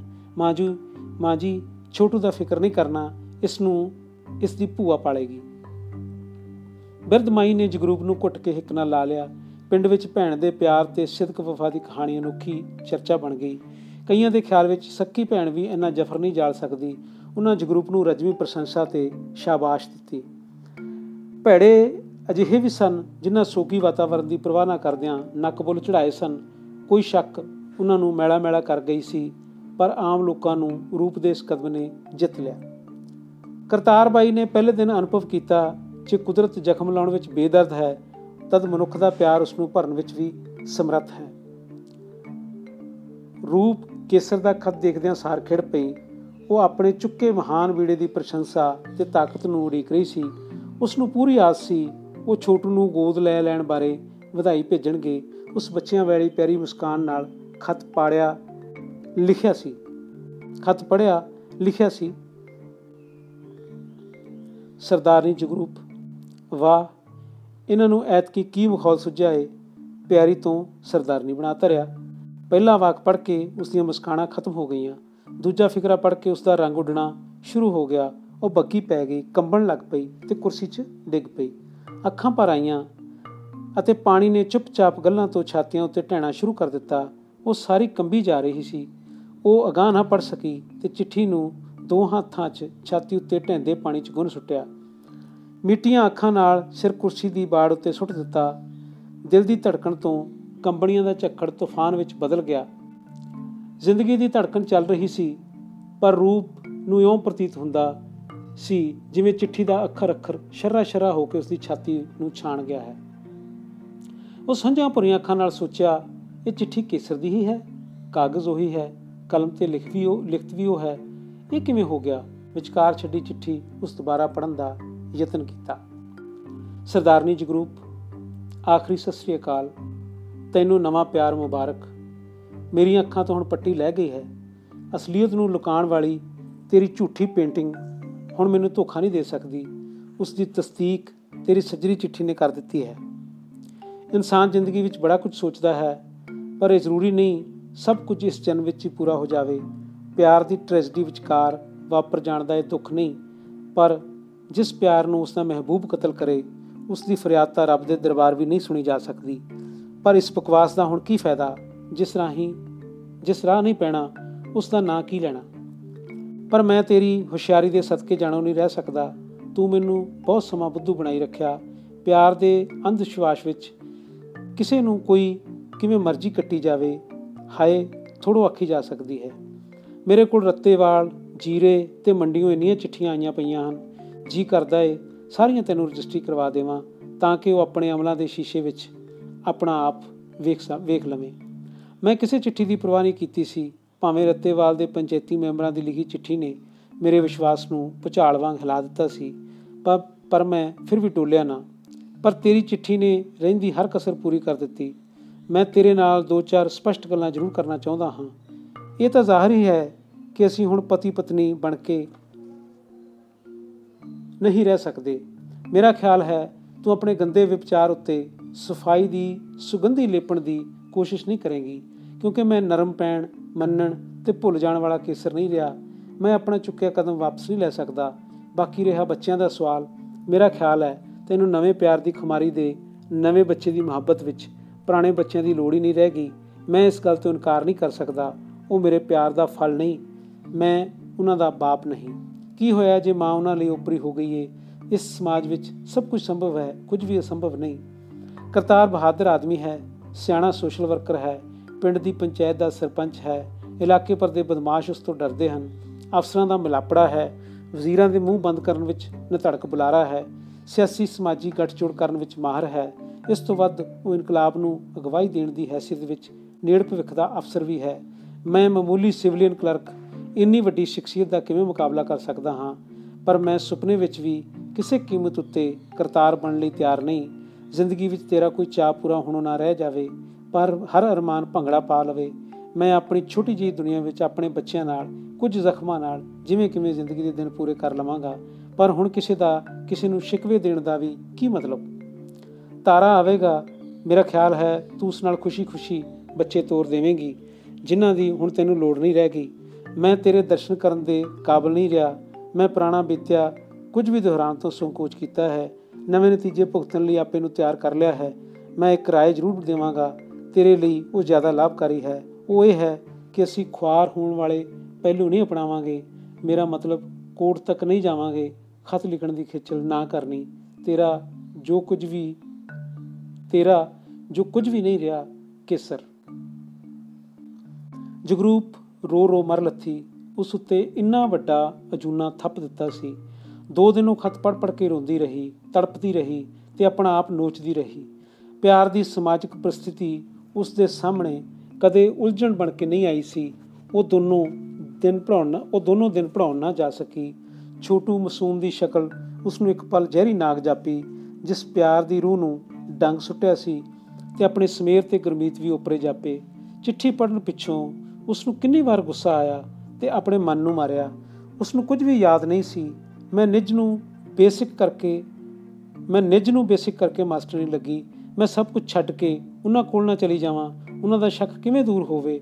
ਉਸ ਲਈ ਖਤ ਲਿਖ ਲਿਖ, ਉਸ ਕਈ ਖਤ ਲਿਖ ਲਿਖ ਕੇ ਪਾੜ ਸੁੱਟੇ। ਇੱਕ ਸੱਚਾ ਦਰਦ ਉਸ ਦੇ ਲਹੂ ਵਿੱਚ ਚਮਕਣ ਲੱਗ ਪਿਆ ਸੀ। ਬਹੁਤ ਖਿਜਣ ਤੜਪਣ, ਗੁੱਸੇ ਹੋਣ ਤੇ ਦਿਲ ਦੀ ਧੁੰਦ ਛਣ ਜਾਣ ਪਿੱਛੋਂ ਦਿਮਾਗ ਦਾ ਅੰਬਰ ਸਾਫ਼ ਹੋ ਗਿਆ। ਉਸ ਸੋਚ-ਸੋਚ ਖਤ ਲਿਖਣਾ ਸ਼ੁਰੂ ਕਰ ਦਿੱਤਾ। ਉਹ ਖਤ ਲਿਖਦੀ ਰਹੀ। ਕਿੰਨੀ ਵਾਰ ਰੋਈ ਸੀ। ਅਖੀਰ ਸ਼ਾਮ ਤੱਕ ਉਸ ਚਿੱਠੀ ਖਤਮ ਕਰ ਦਿੱਤੀ ਤੇ ਬੰਦ ਕਰਨ ਤੋਂ ਪਹਿਲਾਂ ਤਸੱਲੀ ਲਈ ਇੱਕ ਵਾਰ ਪੜ੍ਹੀ। ਪਿਆਰੇ ਸਰਦਾਰ ਜੀ, ਮਿੱਠੇ ਪਿਆਰ ਤੇ ਨਿੱਘੇ ਸਤਿਕਾਰ ਨਾਲ ਸਤਿ ਸ੍ਰੀ ਅਕਾਲ। ਸਮੇਂ ਅਤੇ ਸਮਾਜ ਨੇ ਦੁੱਖ ਦੇਣ ਦੀ ਵੀ ਬਾਕੀ ਨਹੀਂ ਸੀ ਛੱਡੀ। ਮੈਂ ਸਾਰੇ ਦੁੱਖ ਝੱਲੇ ਸਨ ਅਤੇ ਹਾਨੀ ਦੇ ਆਸਰੇ ਸਮਾਜ ਦੇ ਹਰ ਹਮਲੇ ਦਾ ਮੂੰਹ ਪਛਾੜ ਦਿੱਤਾ ਸੀ। ਪਰ ਮੈਂ ਬਿਲਕੁਲ ਨਹੀਂ ਸੋਚਿਆ ਸੀ ਕਿ ਇੱਕ ਦਿਨ ਪਿਆਰ ਪਿਆਰ ਉੱਤੇ ਸ਼ੱਕ ਕਰੇਗਾ। ਮੈਂ ਇਹ ਗੱਲ ਵੀ ਨਹੀਂ ਮੰਨ ਸਕਦੀ। ਇਹ ਤੁਹਾਡੇ ਦਿਲ ਦੇ ਲਿਖਿਆ ਹੈ, ਜਿਸ ਮੇਰੀ ਰੂਹ ਨੂੰ ਆਪਣੇ ਪਿਆਰ ਨਾਲ ਰਤੜੀ ਕਰ ਦਿੱਤਾ ਸੀ। ਤੁਸੀਂ ਮਨਮਰਜ਼ੀ ਦੇ ਹਥਿਆਰਾਂ ਨਾਲ ਮੇਰਾ ਦਿਲ, ਮੇਰੇ ਫੁੱਲ, ਮੇਰੀ ਰੂਹ ਤੇ ਮੇਰੇ ਪਿਆਰ ਨੂੰ ਜ਼ਬਾਹ ਕਰਨ ਦੀ ਕਸਰ ਨਹੀਂ ਛੱਡੀ। ਪਰ ਮੇਰੇ ਫੁੱਲ ਕਮਲਾਉਣਗੇ ਨਹੀਂ, ਦਿਲ ਟੁੱਟੇਗਾ ਨਹੀਂ, ਰੂਹ ਮਰੇਗੀ ਨਹੀਂ ਤੇ ਪਿਆਰ ਜ਼ਬਾਹ ਕਰਨ ਤੇ ਵੀ ਕਤਲ ਨਹੀਂ ਹੋਵੇਗਾ, ਕਿਉਂਕਿ ਇਹ ਦਿਲ ਤੇ ਪਿਆਰ ਇੱਕ ਔਰਤ ਦੇ ਹਨ, ਜਿਹੜੀ ਹਮੇਸ਼ਾ ਆਸ਼ਾਵਾਦੀ ਰਹੀ ਹੈ। ਜਿਹੜੀ ਦੁੱਖ ਤੇ ਜ਼ਖਮ ਸਹਿ ਲੈਂਦੀ ਰਹੀ ਹੈ ਤੇ ਦਿੰਦੀ ਕਿਸੇ ਨੂੰ ਨਹੀਂ, ਕਿਉਂਕਿ ਉਹ ਇੱਕ ਔਰਤ ਹੈ। ਤੁਸੀਂ ਜੋ ਨਹੀਂ ਸੀ ਕਹਿਣਾ ਉਹ ਵੀ ਕਹਿ ਲਿਆ, ਮੈਂ ਅੱਜ ਕਮਾ ਸਕਦੀ ਹਾਂ, ਬੱਚਿਆਂ ਨੂੰ ਸੁਚਾਰੇ ਮਨੁੱਖ ਬਣਾ ਸਕਦੀ ਹਾਂ, ਪਰ ਫਿਰ ਵੀ ਮੈਂ ਇੱਕ ਕੌੜਾ ਬੋਲ ਨਹੀਂ ਆਖਾਂਗੀ, ਆਪਣਾ ਧਰਮ ਨਹੀਂ ਤਿਆਗਾਂਗੀ, ਕਿਉਂਕਿ ਮੈਂ ਇੱਕ ਔਰਤ ਹਾਂ। ਗੁਸਤਾਖੀ ਮਾਫ, ਮੈਂ ਇੱਕ ਔਰਤ ਹਾਂ, ਜਿਹੜੀ ਧੀ ਹੈ, ਮਹਿਬੂਬ ਹੈ, ਭੈਣ ਹੈ ਅਤੇ ਮਾਂ ਹੈ। ਰੂਹ ਰੱਖਦੀ ਹਾਂ, ਜੋ ਗਮੀ ਖੁਸ਼ੀ ਦੀਆਂ ਪਰਛਾਈਆਂ ਨਾਲ ਖਿੜਦੀ ਤੇ ਸੁੱਕੜਦੀ ਹੈ। ਦਿਮਾਗ ਰੱਖਦੀ ਹਾਂ, ਜੋ ਸੋਚਦਾ ਤੇ ਮਹਿਸੂਸ ਕਰਦਾ ਹੈ। ਦਿਲ ਰੱਖਦੀ ਹਾਂ ਜੋ ਧੜਕਦਾ ਤੇ ਤੜਪਦਾ ਹੈ। ਪਿਆਰ ਰੱਖਦੀ ਹਾਂ, ਜਿਸ ਦੁਨੀਆ ਦੇ ਪੀਣਾ ਚੁਣ ਕੇ ਸਵਰਗ ਬਣਾਇਆ ਹੈ। ਹਰ ਮਰਦ ਸਮਾਜ ਦੀਆਂ ਜ਼ਬਰਦਸਤੀਆਂ ਵਿਰੁੱਧ ਅੱਖਾਂ ਮਿੱਠੀ ਬੈਠਾ ਹੈ। ਹੰਝੂ ਨਹੀਂ ਵਹਾ ਸਕਦੀ। ਮਤਾ ਧਰਤੀ ਸੜ ਜਾਵੇ, ਲਾਵਾ ਹੋ ਜਾਵੇ। ਅਕੈ ਸ਼ਿਕਵਾ ਲਈ ਬੈਠੀ ਹਾਂ। ਕੋਈ ਸੁਣਨ ਵਾਲਾ ਨਹੀਂ, ਸਹਾਰਨ ਵਾਲਾ ਨਹੀਂ, ਪਰ ਮੇਰੇ ਪਿਆਰ ਇੱਕ ਦਿਨ ਆਵੇਗਾ ਤੇ ਤੇਰਾ ਤੇ ਮੇਰਾ ਵਿਸ਼ਵਾਸ ਹੈ, ਜ਼ਰੂਰ ਆਵੇਗਾ। ਜਦ ਤਾਰੀਖ ਆਪ ਮੇਰਾ ਦੁੱਖ ਪੁੱਛੇਗੀ ਸਵਾਏ ਫੁੱਟ ਕੇ ਰੋਣ ਤੋਂ ਸ਼ਾਇਦ ਉਸ ਦਿਨ ਵੀ ਮੈਂ ਕੋਈ ਸ਼ਿਕਾਇਤ ਨਾ ਕਰ ਸਕਾਂ, ਕਿਉਂਕਿ ਮੈਂ ਇੱਕ ਔਰਤ ਹਾਂ। ਕੋਈ ਆਖਰੀ ਸਤਿ ਸ੍ਰੀ ਅਕਾਲ ਲਿਖ ਸਕਦਾ ਹੈ, ਆਪਣੇ ਦਰ ਬੰਦ ਕਰ ਸਕਦਾ ਹੈ ਤੇ ਦਿਲੋਂ ਵਗਾ ਸਕਦਾ ਹੈ, ਪਰ ਇਹ ਦਿਲ, ਇਹ ਅੱਖਾਂ ਅਤੇ ਬੂਹੇ ਹਮੇਸ਼ਾ ਹਮੇਸ਼ਾ ਲਈ ਖੁੱਲੇ ਰਹਿਣਗੇ। ਇਹਨਾਂ ਨੂੰ ਕੱਲ ਆਪਣੇ ਪ੍ਰੇਮੀ ਦੀ ਸਿੱਖ ਸੀ, ਅੱਜ ਆਪਣੇ ਹਾਣੀ ਦੀ ਇੰਤਜ਼ਾਰ ਹੈ ਤੇ ਭਲਕੇ ਵੀ ਆਪਣੇ ਸਾਥੀ ਦੀ ਉਡੀਕ ਰਹੇਗੀ, ਕਿਉਂਕਿ ਇਹ ਦਿਲ ਤੇ ਦਰ ਇੱਕ ਔਰਤ ਦੇ ਹਨ। ਮੈਂ ਆਪਣੀ ਸਫ਼ਾਈ ਵਿੱਚ ਕਿਸੇ ਤਰ੍ਹਾਂ ਦੀ ਸੁਗੰਧ ਲੇਪਣ ਲਈ ਨਹੀਂ ਕਰਾਂਗੀ, ਪਰ ਵਹਿਮਾਂ ਤੇ ਸ਼ੱਕਾਂ ਨੂੰ ਵੀ ਪਰਦੇ ਵਿੱਚ ਨਹੀਂ ਰਹਿਣ ਦੇਵਾਂਗੀ। ਜ਼ਿੰਦਗੀ ਬੀਤ ਜਾਣ ਪਿੱਛੋਂ ਹਕੀਕਤ ਪ੍ਰਗਟ ਪ੍ਰਗਟ ਕਰਨ ਦਾ ਫਾਇਦਾ। ਕਰਤਾਰ ਬਾਈ ਮੇਰਾ ਧਰਮ ਭਰਾ ਹੈ। ਕੱਲ, ਅੱਜ ਤੇ ਭਲਕੇ ਵੀ ਉਹ ਭਰਾ ਹੀ ਰਹੇਗਾ। ਮੈਂ ਮਿੰਦਰੋ ਭਾਬੀ ਦੇ ਮਰ ਜਾਣ ਪਿੱਛੋਂ ਉਸ ਦੇ ਸਾਲ ਭਰ ਦੇ ਬੱਚੇ ਨੂੰ ਗੋਦੀ ਪਾ ਲਿਆ ਹੈ। ਮੈਂ ਇਸ ਨੂੰ ਜ਼ਰੂਰ ਪਾਲਾਂਗੀ। ਮੈਨੂੰ ਹੀ ਪਤਾ ਹੈ, ਮੇਰੀ ਬੀਜੀ, ਜਿਹੜੀ ਅਸਲ ਵਿੱਚ ਮੇਰੀ ਭੂਆ ਜੀ ਹੈ, ਮੈਨੂੰ ਇੱਕ ਮਹੀਨੇ ਦੀ ਨੂੰ ਚੁੱਕ ਕੇ ਲਿਆਈ ਸੀ। ਤੇ 14 ਬਰੇ ਇਹ ਹੀ ਜ਼ਾਹਰ ਨਹੀਂ ਸੀ ਹੋਣ ਦਿੱਤਾ ਕਿ ਮੈਂ ਉਸ ਦੀ ਆਪਣੀ ਧੀ ਨਹੀਂ। ਸ਼ਾਇਦ ਤੁਹਾਨੂੰ ਇੱਕ ਕਹਾਣੀ ਦਾ ਪਤਾ ਹੈ। ਸ਼ਾਇਦ ਤੁਹਾਨੂੰ ਬੇਜੀ ਦੇ ਅਨਪੜ ਹੋਣ ਬਾਰੇ ਸਹੁਰੇ ਘਰ ਤਿਰਸਕਾਰ ਦਾ ਵੀ ਪਤਾ ਹੈ। ਸ਼ਾਇਦ ਤੁਹਾਨੂੰ ਇਹ ਵੀ ਪਤਾ ਹੈ, ਉਸ ਕਿੰਨੇ ਦੁੱਖਾਂ ਨਾਲ ਮੈਨੂੰ ਪਾਲਿਆ ਪੜਾਇਆ ਤੇ ਵਿਆਹਿਆ। ਅੱਜ ਮੈਂ ਇੱਕ ਮਹੀਨੇ ਦੀ ਕੁੜੀ ਦੇ ਮੁਕਾਬਲੇ ਵਿੱਚ ਸਾਲ ਭਰ ਦਾ ਮੁੰਡਾ ਵੀ ਨਹੀਂ ਪਾਲ ਸਕਦੀ। ਜਦੋਂ ਕਿ ਮੈਂ ਪੜ੍ਹੀ ਲਿਖੀ ਤੇ ਆਪਣੇ ਪੈਰਾਂ ਤੇ ਖਲੋਤੀ ਹਾਂ, ਮੈਂ ਕੁਦਰਤ ਦੇ ਕੁਦਰਤ ਦੇ ਤੇ ਉਸ ਦੀ ਮਨੁੱਖਤਾ ਦਾ ਕਰਜ਼ਾ ਜ਼ਰੂਰ ਲਾਹਾਂਗੀ ਮੇਰੇ ਖਿਲਾਫ ਚਿੱਠੀਆਂ ਤੁਹਾਨੂੰ ਜ਼ਰੂਰ ਮਿਲੀਆਂ ਹੋਣਗੀਆਂ ਉਹਨਾਂ ਜੋ ਨਹੀਂ ਲਿਖਣਾ ਉਹ ਵੀ ਲਿਖਿਆ ਹੋਵੇਗਾ ਪਰ ਤੁਸੀਂ ਆਪਣੀ ਤਸੱਲੀ ਲਈ ਇਸ ਪਿੰਡ ਵਿੱਚ ਇਸ ਇਲਾਕੇ ਵਿੱਚ ਆ ਕੇ ਇੱਕ ਵਾਰ ਗੱਲ ਤਾਂ ਛਿੜ ਕੇ ਵੇਖਣੀ ਸੀ ਲੋਕਾਂ ਦੀ رائے ਤਾਂ ਪੁੱਛਣੀ ਸੀ ਦਿੱਲੀ ਕੋਈ ਮਰੀਖ ਸਤਾਰਾ ਤਾਂ ਨਹੀਂ ਜਿੱਥੋਂ ਆਇਆ ਨਹੀਂ ਜਾ ਸਕਦਾ ਸੀ ਲੋਕਾਂ ਕੋਲੋਂ ਸੱਚ ਤੇ ਝੂਠ ਨਹੀਂ ਲੁਕਿਆ ਰਹਿ ਸਕਦਾ ਅੱਜ ਲੋਕ ਪੈਦਾ ਕਰਨ ਵਾਲੇ ਖੁਦਾ ਤੋਂ ਕਿਤੇ ਉੱਤੇ ਤੇ ਮਜ਼ਬੂਤ ਹੋ ਚੁੱਕੇ ਹਨ ਕਾਸ਼ ਤੁਸੀਂ ਬੇਵਫਾ ਆਖਣ ਤੋਂ ਪਹਿਲਾਂ ਕੁਝ ਦੇਖਿਆ ਹੁੰਦਾ, ਪਰਖਿਆ ਹੁੰਦਾ। ਬਾਈ ਕਰਤਾਰ ਦੇ ਵਿਰੋਧੀ ਅੱਜ ਮੇਰੇ ਵੀ ਵਿਰੋਧੀ ਬਣ ਚੁੱਕੇ ਹਨ। ਉਹਨਾਂ ਮਹਿਕਮੇ ਨੂੰ ਵੀ ਸ਼ਿਕਾਇਤਾਂ ਕੀਤੀਆਂ ਹਨ। ਦੁਸ਼ਮਣ ਹਰ ਹਥਿਆਰ ਵਰਤਦਾ ਹੈ। ਸੁਣੋ, ਇਹ ਦੁਨੀਆ ਦੋਸਤਾਂ ਤੇ ਦੁਸ਼ਮਣਾਂ ਵਿੱਚ ਤਕਸੀਮ ਹੋਈ ਪਈ ਹੈ। ਜ਼ਾਲਮ ਮਜ਼ਲੂਮ ਵਿੱਚ ਖਹਿ ਰਹੀ ਹੈ। ਤਕੜੇ ਤੇ ਮਾੜੇ ਲੁਟੇਰੇ ਤੇ ਲੁੱਟੇ ਜਾਣ ਵਾਲੇ ਵਿਚਕਾਰ ਜਦੋਜਹਿਦ ਆ ਪਈ ਹੈ। ਅਸੀਂ ਵੀ ਇਸ ਦੁਨੀਆ ਦਾ ਹਿੱਸਾ ਹਾਂ। ਸਾਡਾ ਵੀ ਕੋਈ ਤਬਕਾ ਹੈ। ਜ਼ਰੂਰੀ ਹੈ ਅਸੀਂ ਵੀ ਆਪਣੀ ਥਾਂ ਪਛਾਣੀਏ ਅਤੇ ਦੋਸਤ ਦੁਸ਼ਮਣ ਦੀ ਪਛਾਣ ਕਰਦੇ ਕਿਤੇ ਭੁਲੇਖਾ ਨਾ ਖਾ ਜਾਈਏ। ਅੱਜ ਤੱਕ ਅਸੀਂ ਮਜਰੂਮਾਂ ਦੀ ਜਮਾਤ ਵਿੱਚ ਹੀ ਖਲੋਤੇ ਆਏ ਹਾਂ, ਪਰ ਤੁਹਾਡੇ ਦੁਸ਼ਮਣਾਂ ਦੀ ਕਤਾਰ ਵਿੱਚ ਅਚਾਨਕ ਛਾਲ ਮਾਰ ਜਾਣ ਨਾਲ ਮੇਰੀ ਤੇ ਮੇਰੇ ਬੱਚਿਆਂ ਦੀ ਦੁਨੀਆ ਵਿੱਚ ਲਗਾਤਾਰ ਭੁਚਾਲ ਦੇ ਝਟਕੇ ਆਉਣੇ ਸ਼ੁਰੂ ਹੋ ਗਏ ਹਨ ਤੇ ਜਿਹੜੀ ਪਹਾੜੀ ਭੁਚਾਲਾਂ ਦੇ ਮੂੰਹ ਆ ਜਾਵੇ, ਉੱਥੇ ਕੋਈ ਚਸ਼ਮਾ ਨਹੀਂ ਰਹਿ ਸਕਦਾ ਖਿੜਿਆ ਫੁੱਲ ਨਹੀਂ ਰਹਿ ਸਕਦਾ, ਹਰਿਆਵਲ ਵੀ ਨਹੀਂ ਤੇ ਜ਼ਿੰਦਗੀ ਸੁੱਕ ਸੜ ਜਾਂਦੀ ਹੈ। ਆਓ ਤਰੀਖ ਤੋਂ ਨਾ ਸਹੀ, ਘੱਟ ਤੋਂ ਘੱਟ ਆਪਣੀ ਹੱਡਬੀਤੀ ਤੋਂ ਹੀ ਸਿੱਖਿਆ ਲਈਏ। ਮੇਰੇ ਬਾਪੂ ਜੀ, ਜਿਹੜੇ ਅਸਲ ਵਿੱਚ ਫੁੱਫੜ ਜੀ ਹਨ, ਮੇਰੀ ਖਾਤਰ ਬੇਜੀ ਨੂੰ ਘਰੋਂ ਕੱਢਣ ਲੱਗੇ ਸਨ।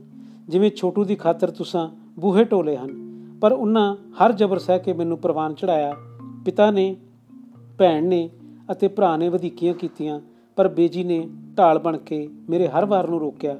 ਤੁਹਾਡੇ ਬਾਪੂ ਜੀ ਨੇ ਕੁੱਤੇ ਵਾਂਗ ਘਰੋਂ ਬਾਹਰ ਵਗਾ ਮਾਰੀ, ਇਸ ਲਈ ਮੈਂ ਉਸ ਦੀ ਕਾਮਨਾ ਦਾ ਸ਼ਿਕਾਰ ਹੋਣੋਂ, ਇਸ ਲਈ ਕਿ ਮੈਂ ਉਸ ਦੀ ਕਾਮਨਾ ਦਾ ਸ਼ਿਕਾਰ ਹੋਣੋਂ ਨਾ ਕਰ ਦਿੱਤੀ ਸੀ। ਪਰ ਤੁਸੀਂ ਬਹਾਦਰ, ਪ੍ਰੇਮੀ ਅਤੇ ਅਣਖੀਲੇ ਪਤੀ ਦਾ ਸਬੂਤ ਦਿੱਤਾ, ਫਿਰ ਅਸਾਂ ਦੋਹਾਂ ਰਲ ਕੇ ਆਰਥਿਕ ਮੁਸੀਬਤਾਂ ਦਾ ਸਾਹਮਣਾ ਕੀਤਾ, ਮੁਕਾਬਲਾ ਕੀਤਾ। ਭਗਵੰਤ ਹੋਰਾਂ ਦੀ ਨਿੱਕੀ ਦੋਸਤੀ ਨੇ ਸਾਡੇ ਪੈਰ ਨਹੀਂ ਉਖੜਨ ਦਿੱਤੇ, ਫਿਰ ਤੁਹਾਡੇ ਤੇ ਕੇਸ ਬਣ ਗਿਆ।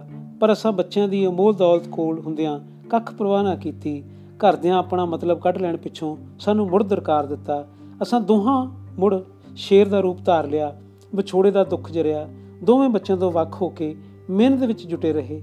ਇਸ ਸਮਾਜ ਵਿੱਚ ਸਹੁਰਾ ਹੀ ਭੜਾ ਨਹੀਂ ਪਿਆ। ਸਗੋਂ ਅਜਿਹੇ ਭਰਾ ਵੀ ਦਾ ਨਾਲ ਵੀ ਵਾਹ ਪਿਆ, ਜਿਹੜਾ ਭੈਣ ਦੀ ਬੇਖਬਰੀ ਵਿੱਚ ਉਸ ਦੀ ਮੁਹੱਬਤ ਵੇਚ ਵਿੱਚ ਅਯਾਸ਼ੀ ਕਰਦਾ ਰਿਹਾ।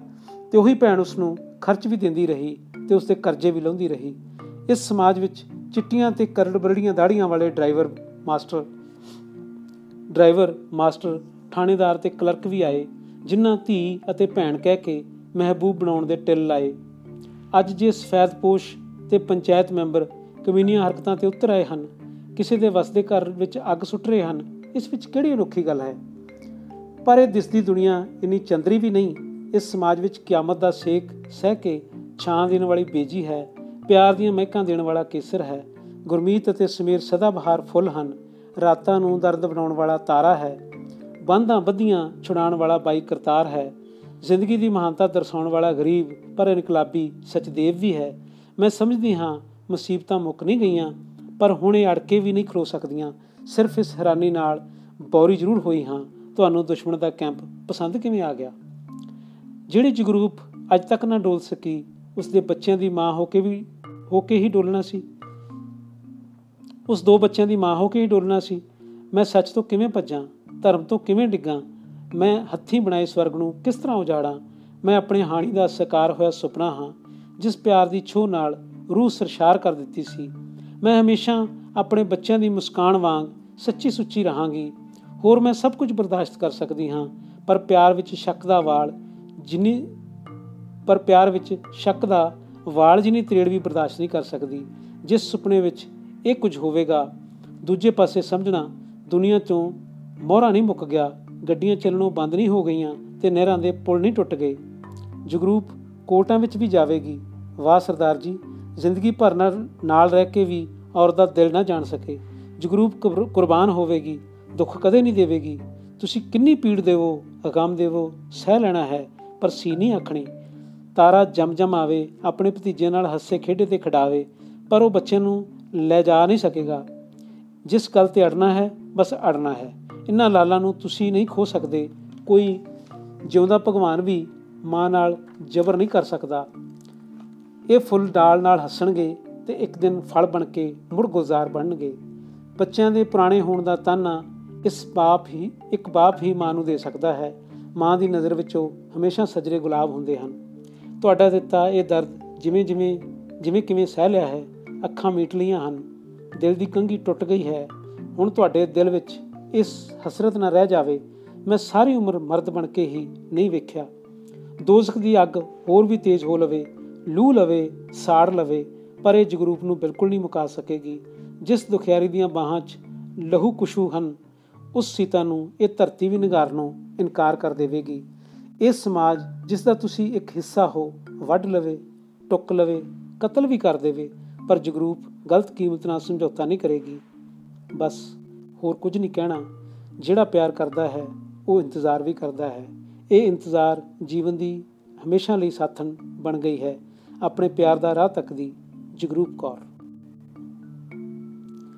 ਚਿੱਠੀ ਡਾਕ ਵਿੱਚ ਪਾ ਦੇਣ ਤੋਂ ਤਿੰਨ ਦਿਨ ਪਿੱਛੋਂ ਰੂਪ ਨੂੰ ਇੱਕ ਤਾਰ ਮਿਲੀ। ਉਹ ਕੰਬਦੀਆਂ ਉਂਗਲਾਂ ਨਾਲ ਲਫਾਫਾ ਪਾੜਿਆ, ਲਿਖਿਆ ਸੀ, ਮੈਂ ਸਰਵਿਸ ਛੱਡ ਕੇ ਆ ਰਿਹਾ ਹਾਂ, ਕੇਸਰ। ਖੁਸ਼ੀ ਵਿੱਚ ਪਾਗਲ ਹੋਈ ਜਗਰੂਪ ਨੇ ਆਪ ਮਹਾਰੇ ਬੱਚਿਆਂ ਨੂੰ ਘੁੱਟ ਲਿਆ ਤੇ ਪਿਆਰ ਦੇ ਹੰਝੂ ਬਾਵਜੂਦ ਰੋਕਣ ਦੇ ਵੀ ਨਹੀਂ ਰੁਕ ਰਹੇ ਸਨ। ਇਹ ਸੀ ਨਾਵਲ ਰੂਪਧਾਰਾ ਦਾ ਆਖਰੀ ਭਾਗ, ਭਾਵ ਦਸਵਾਂ ਭਾਗ ਤੇ ਉਹਦਾ ਦੂਜਾ ਹਿੱਸਾ। ਇਸ ਦੇ ਨਾਲ ਹੀ ਇਹ ਨਾਵਲ ਸਮਾਪਤ ਹੁੰਦਾ ਹੈ।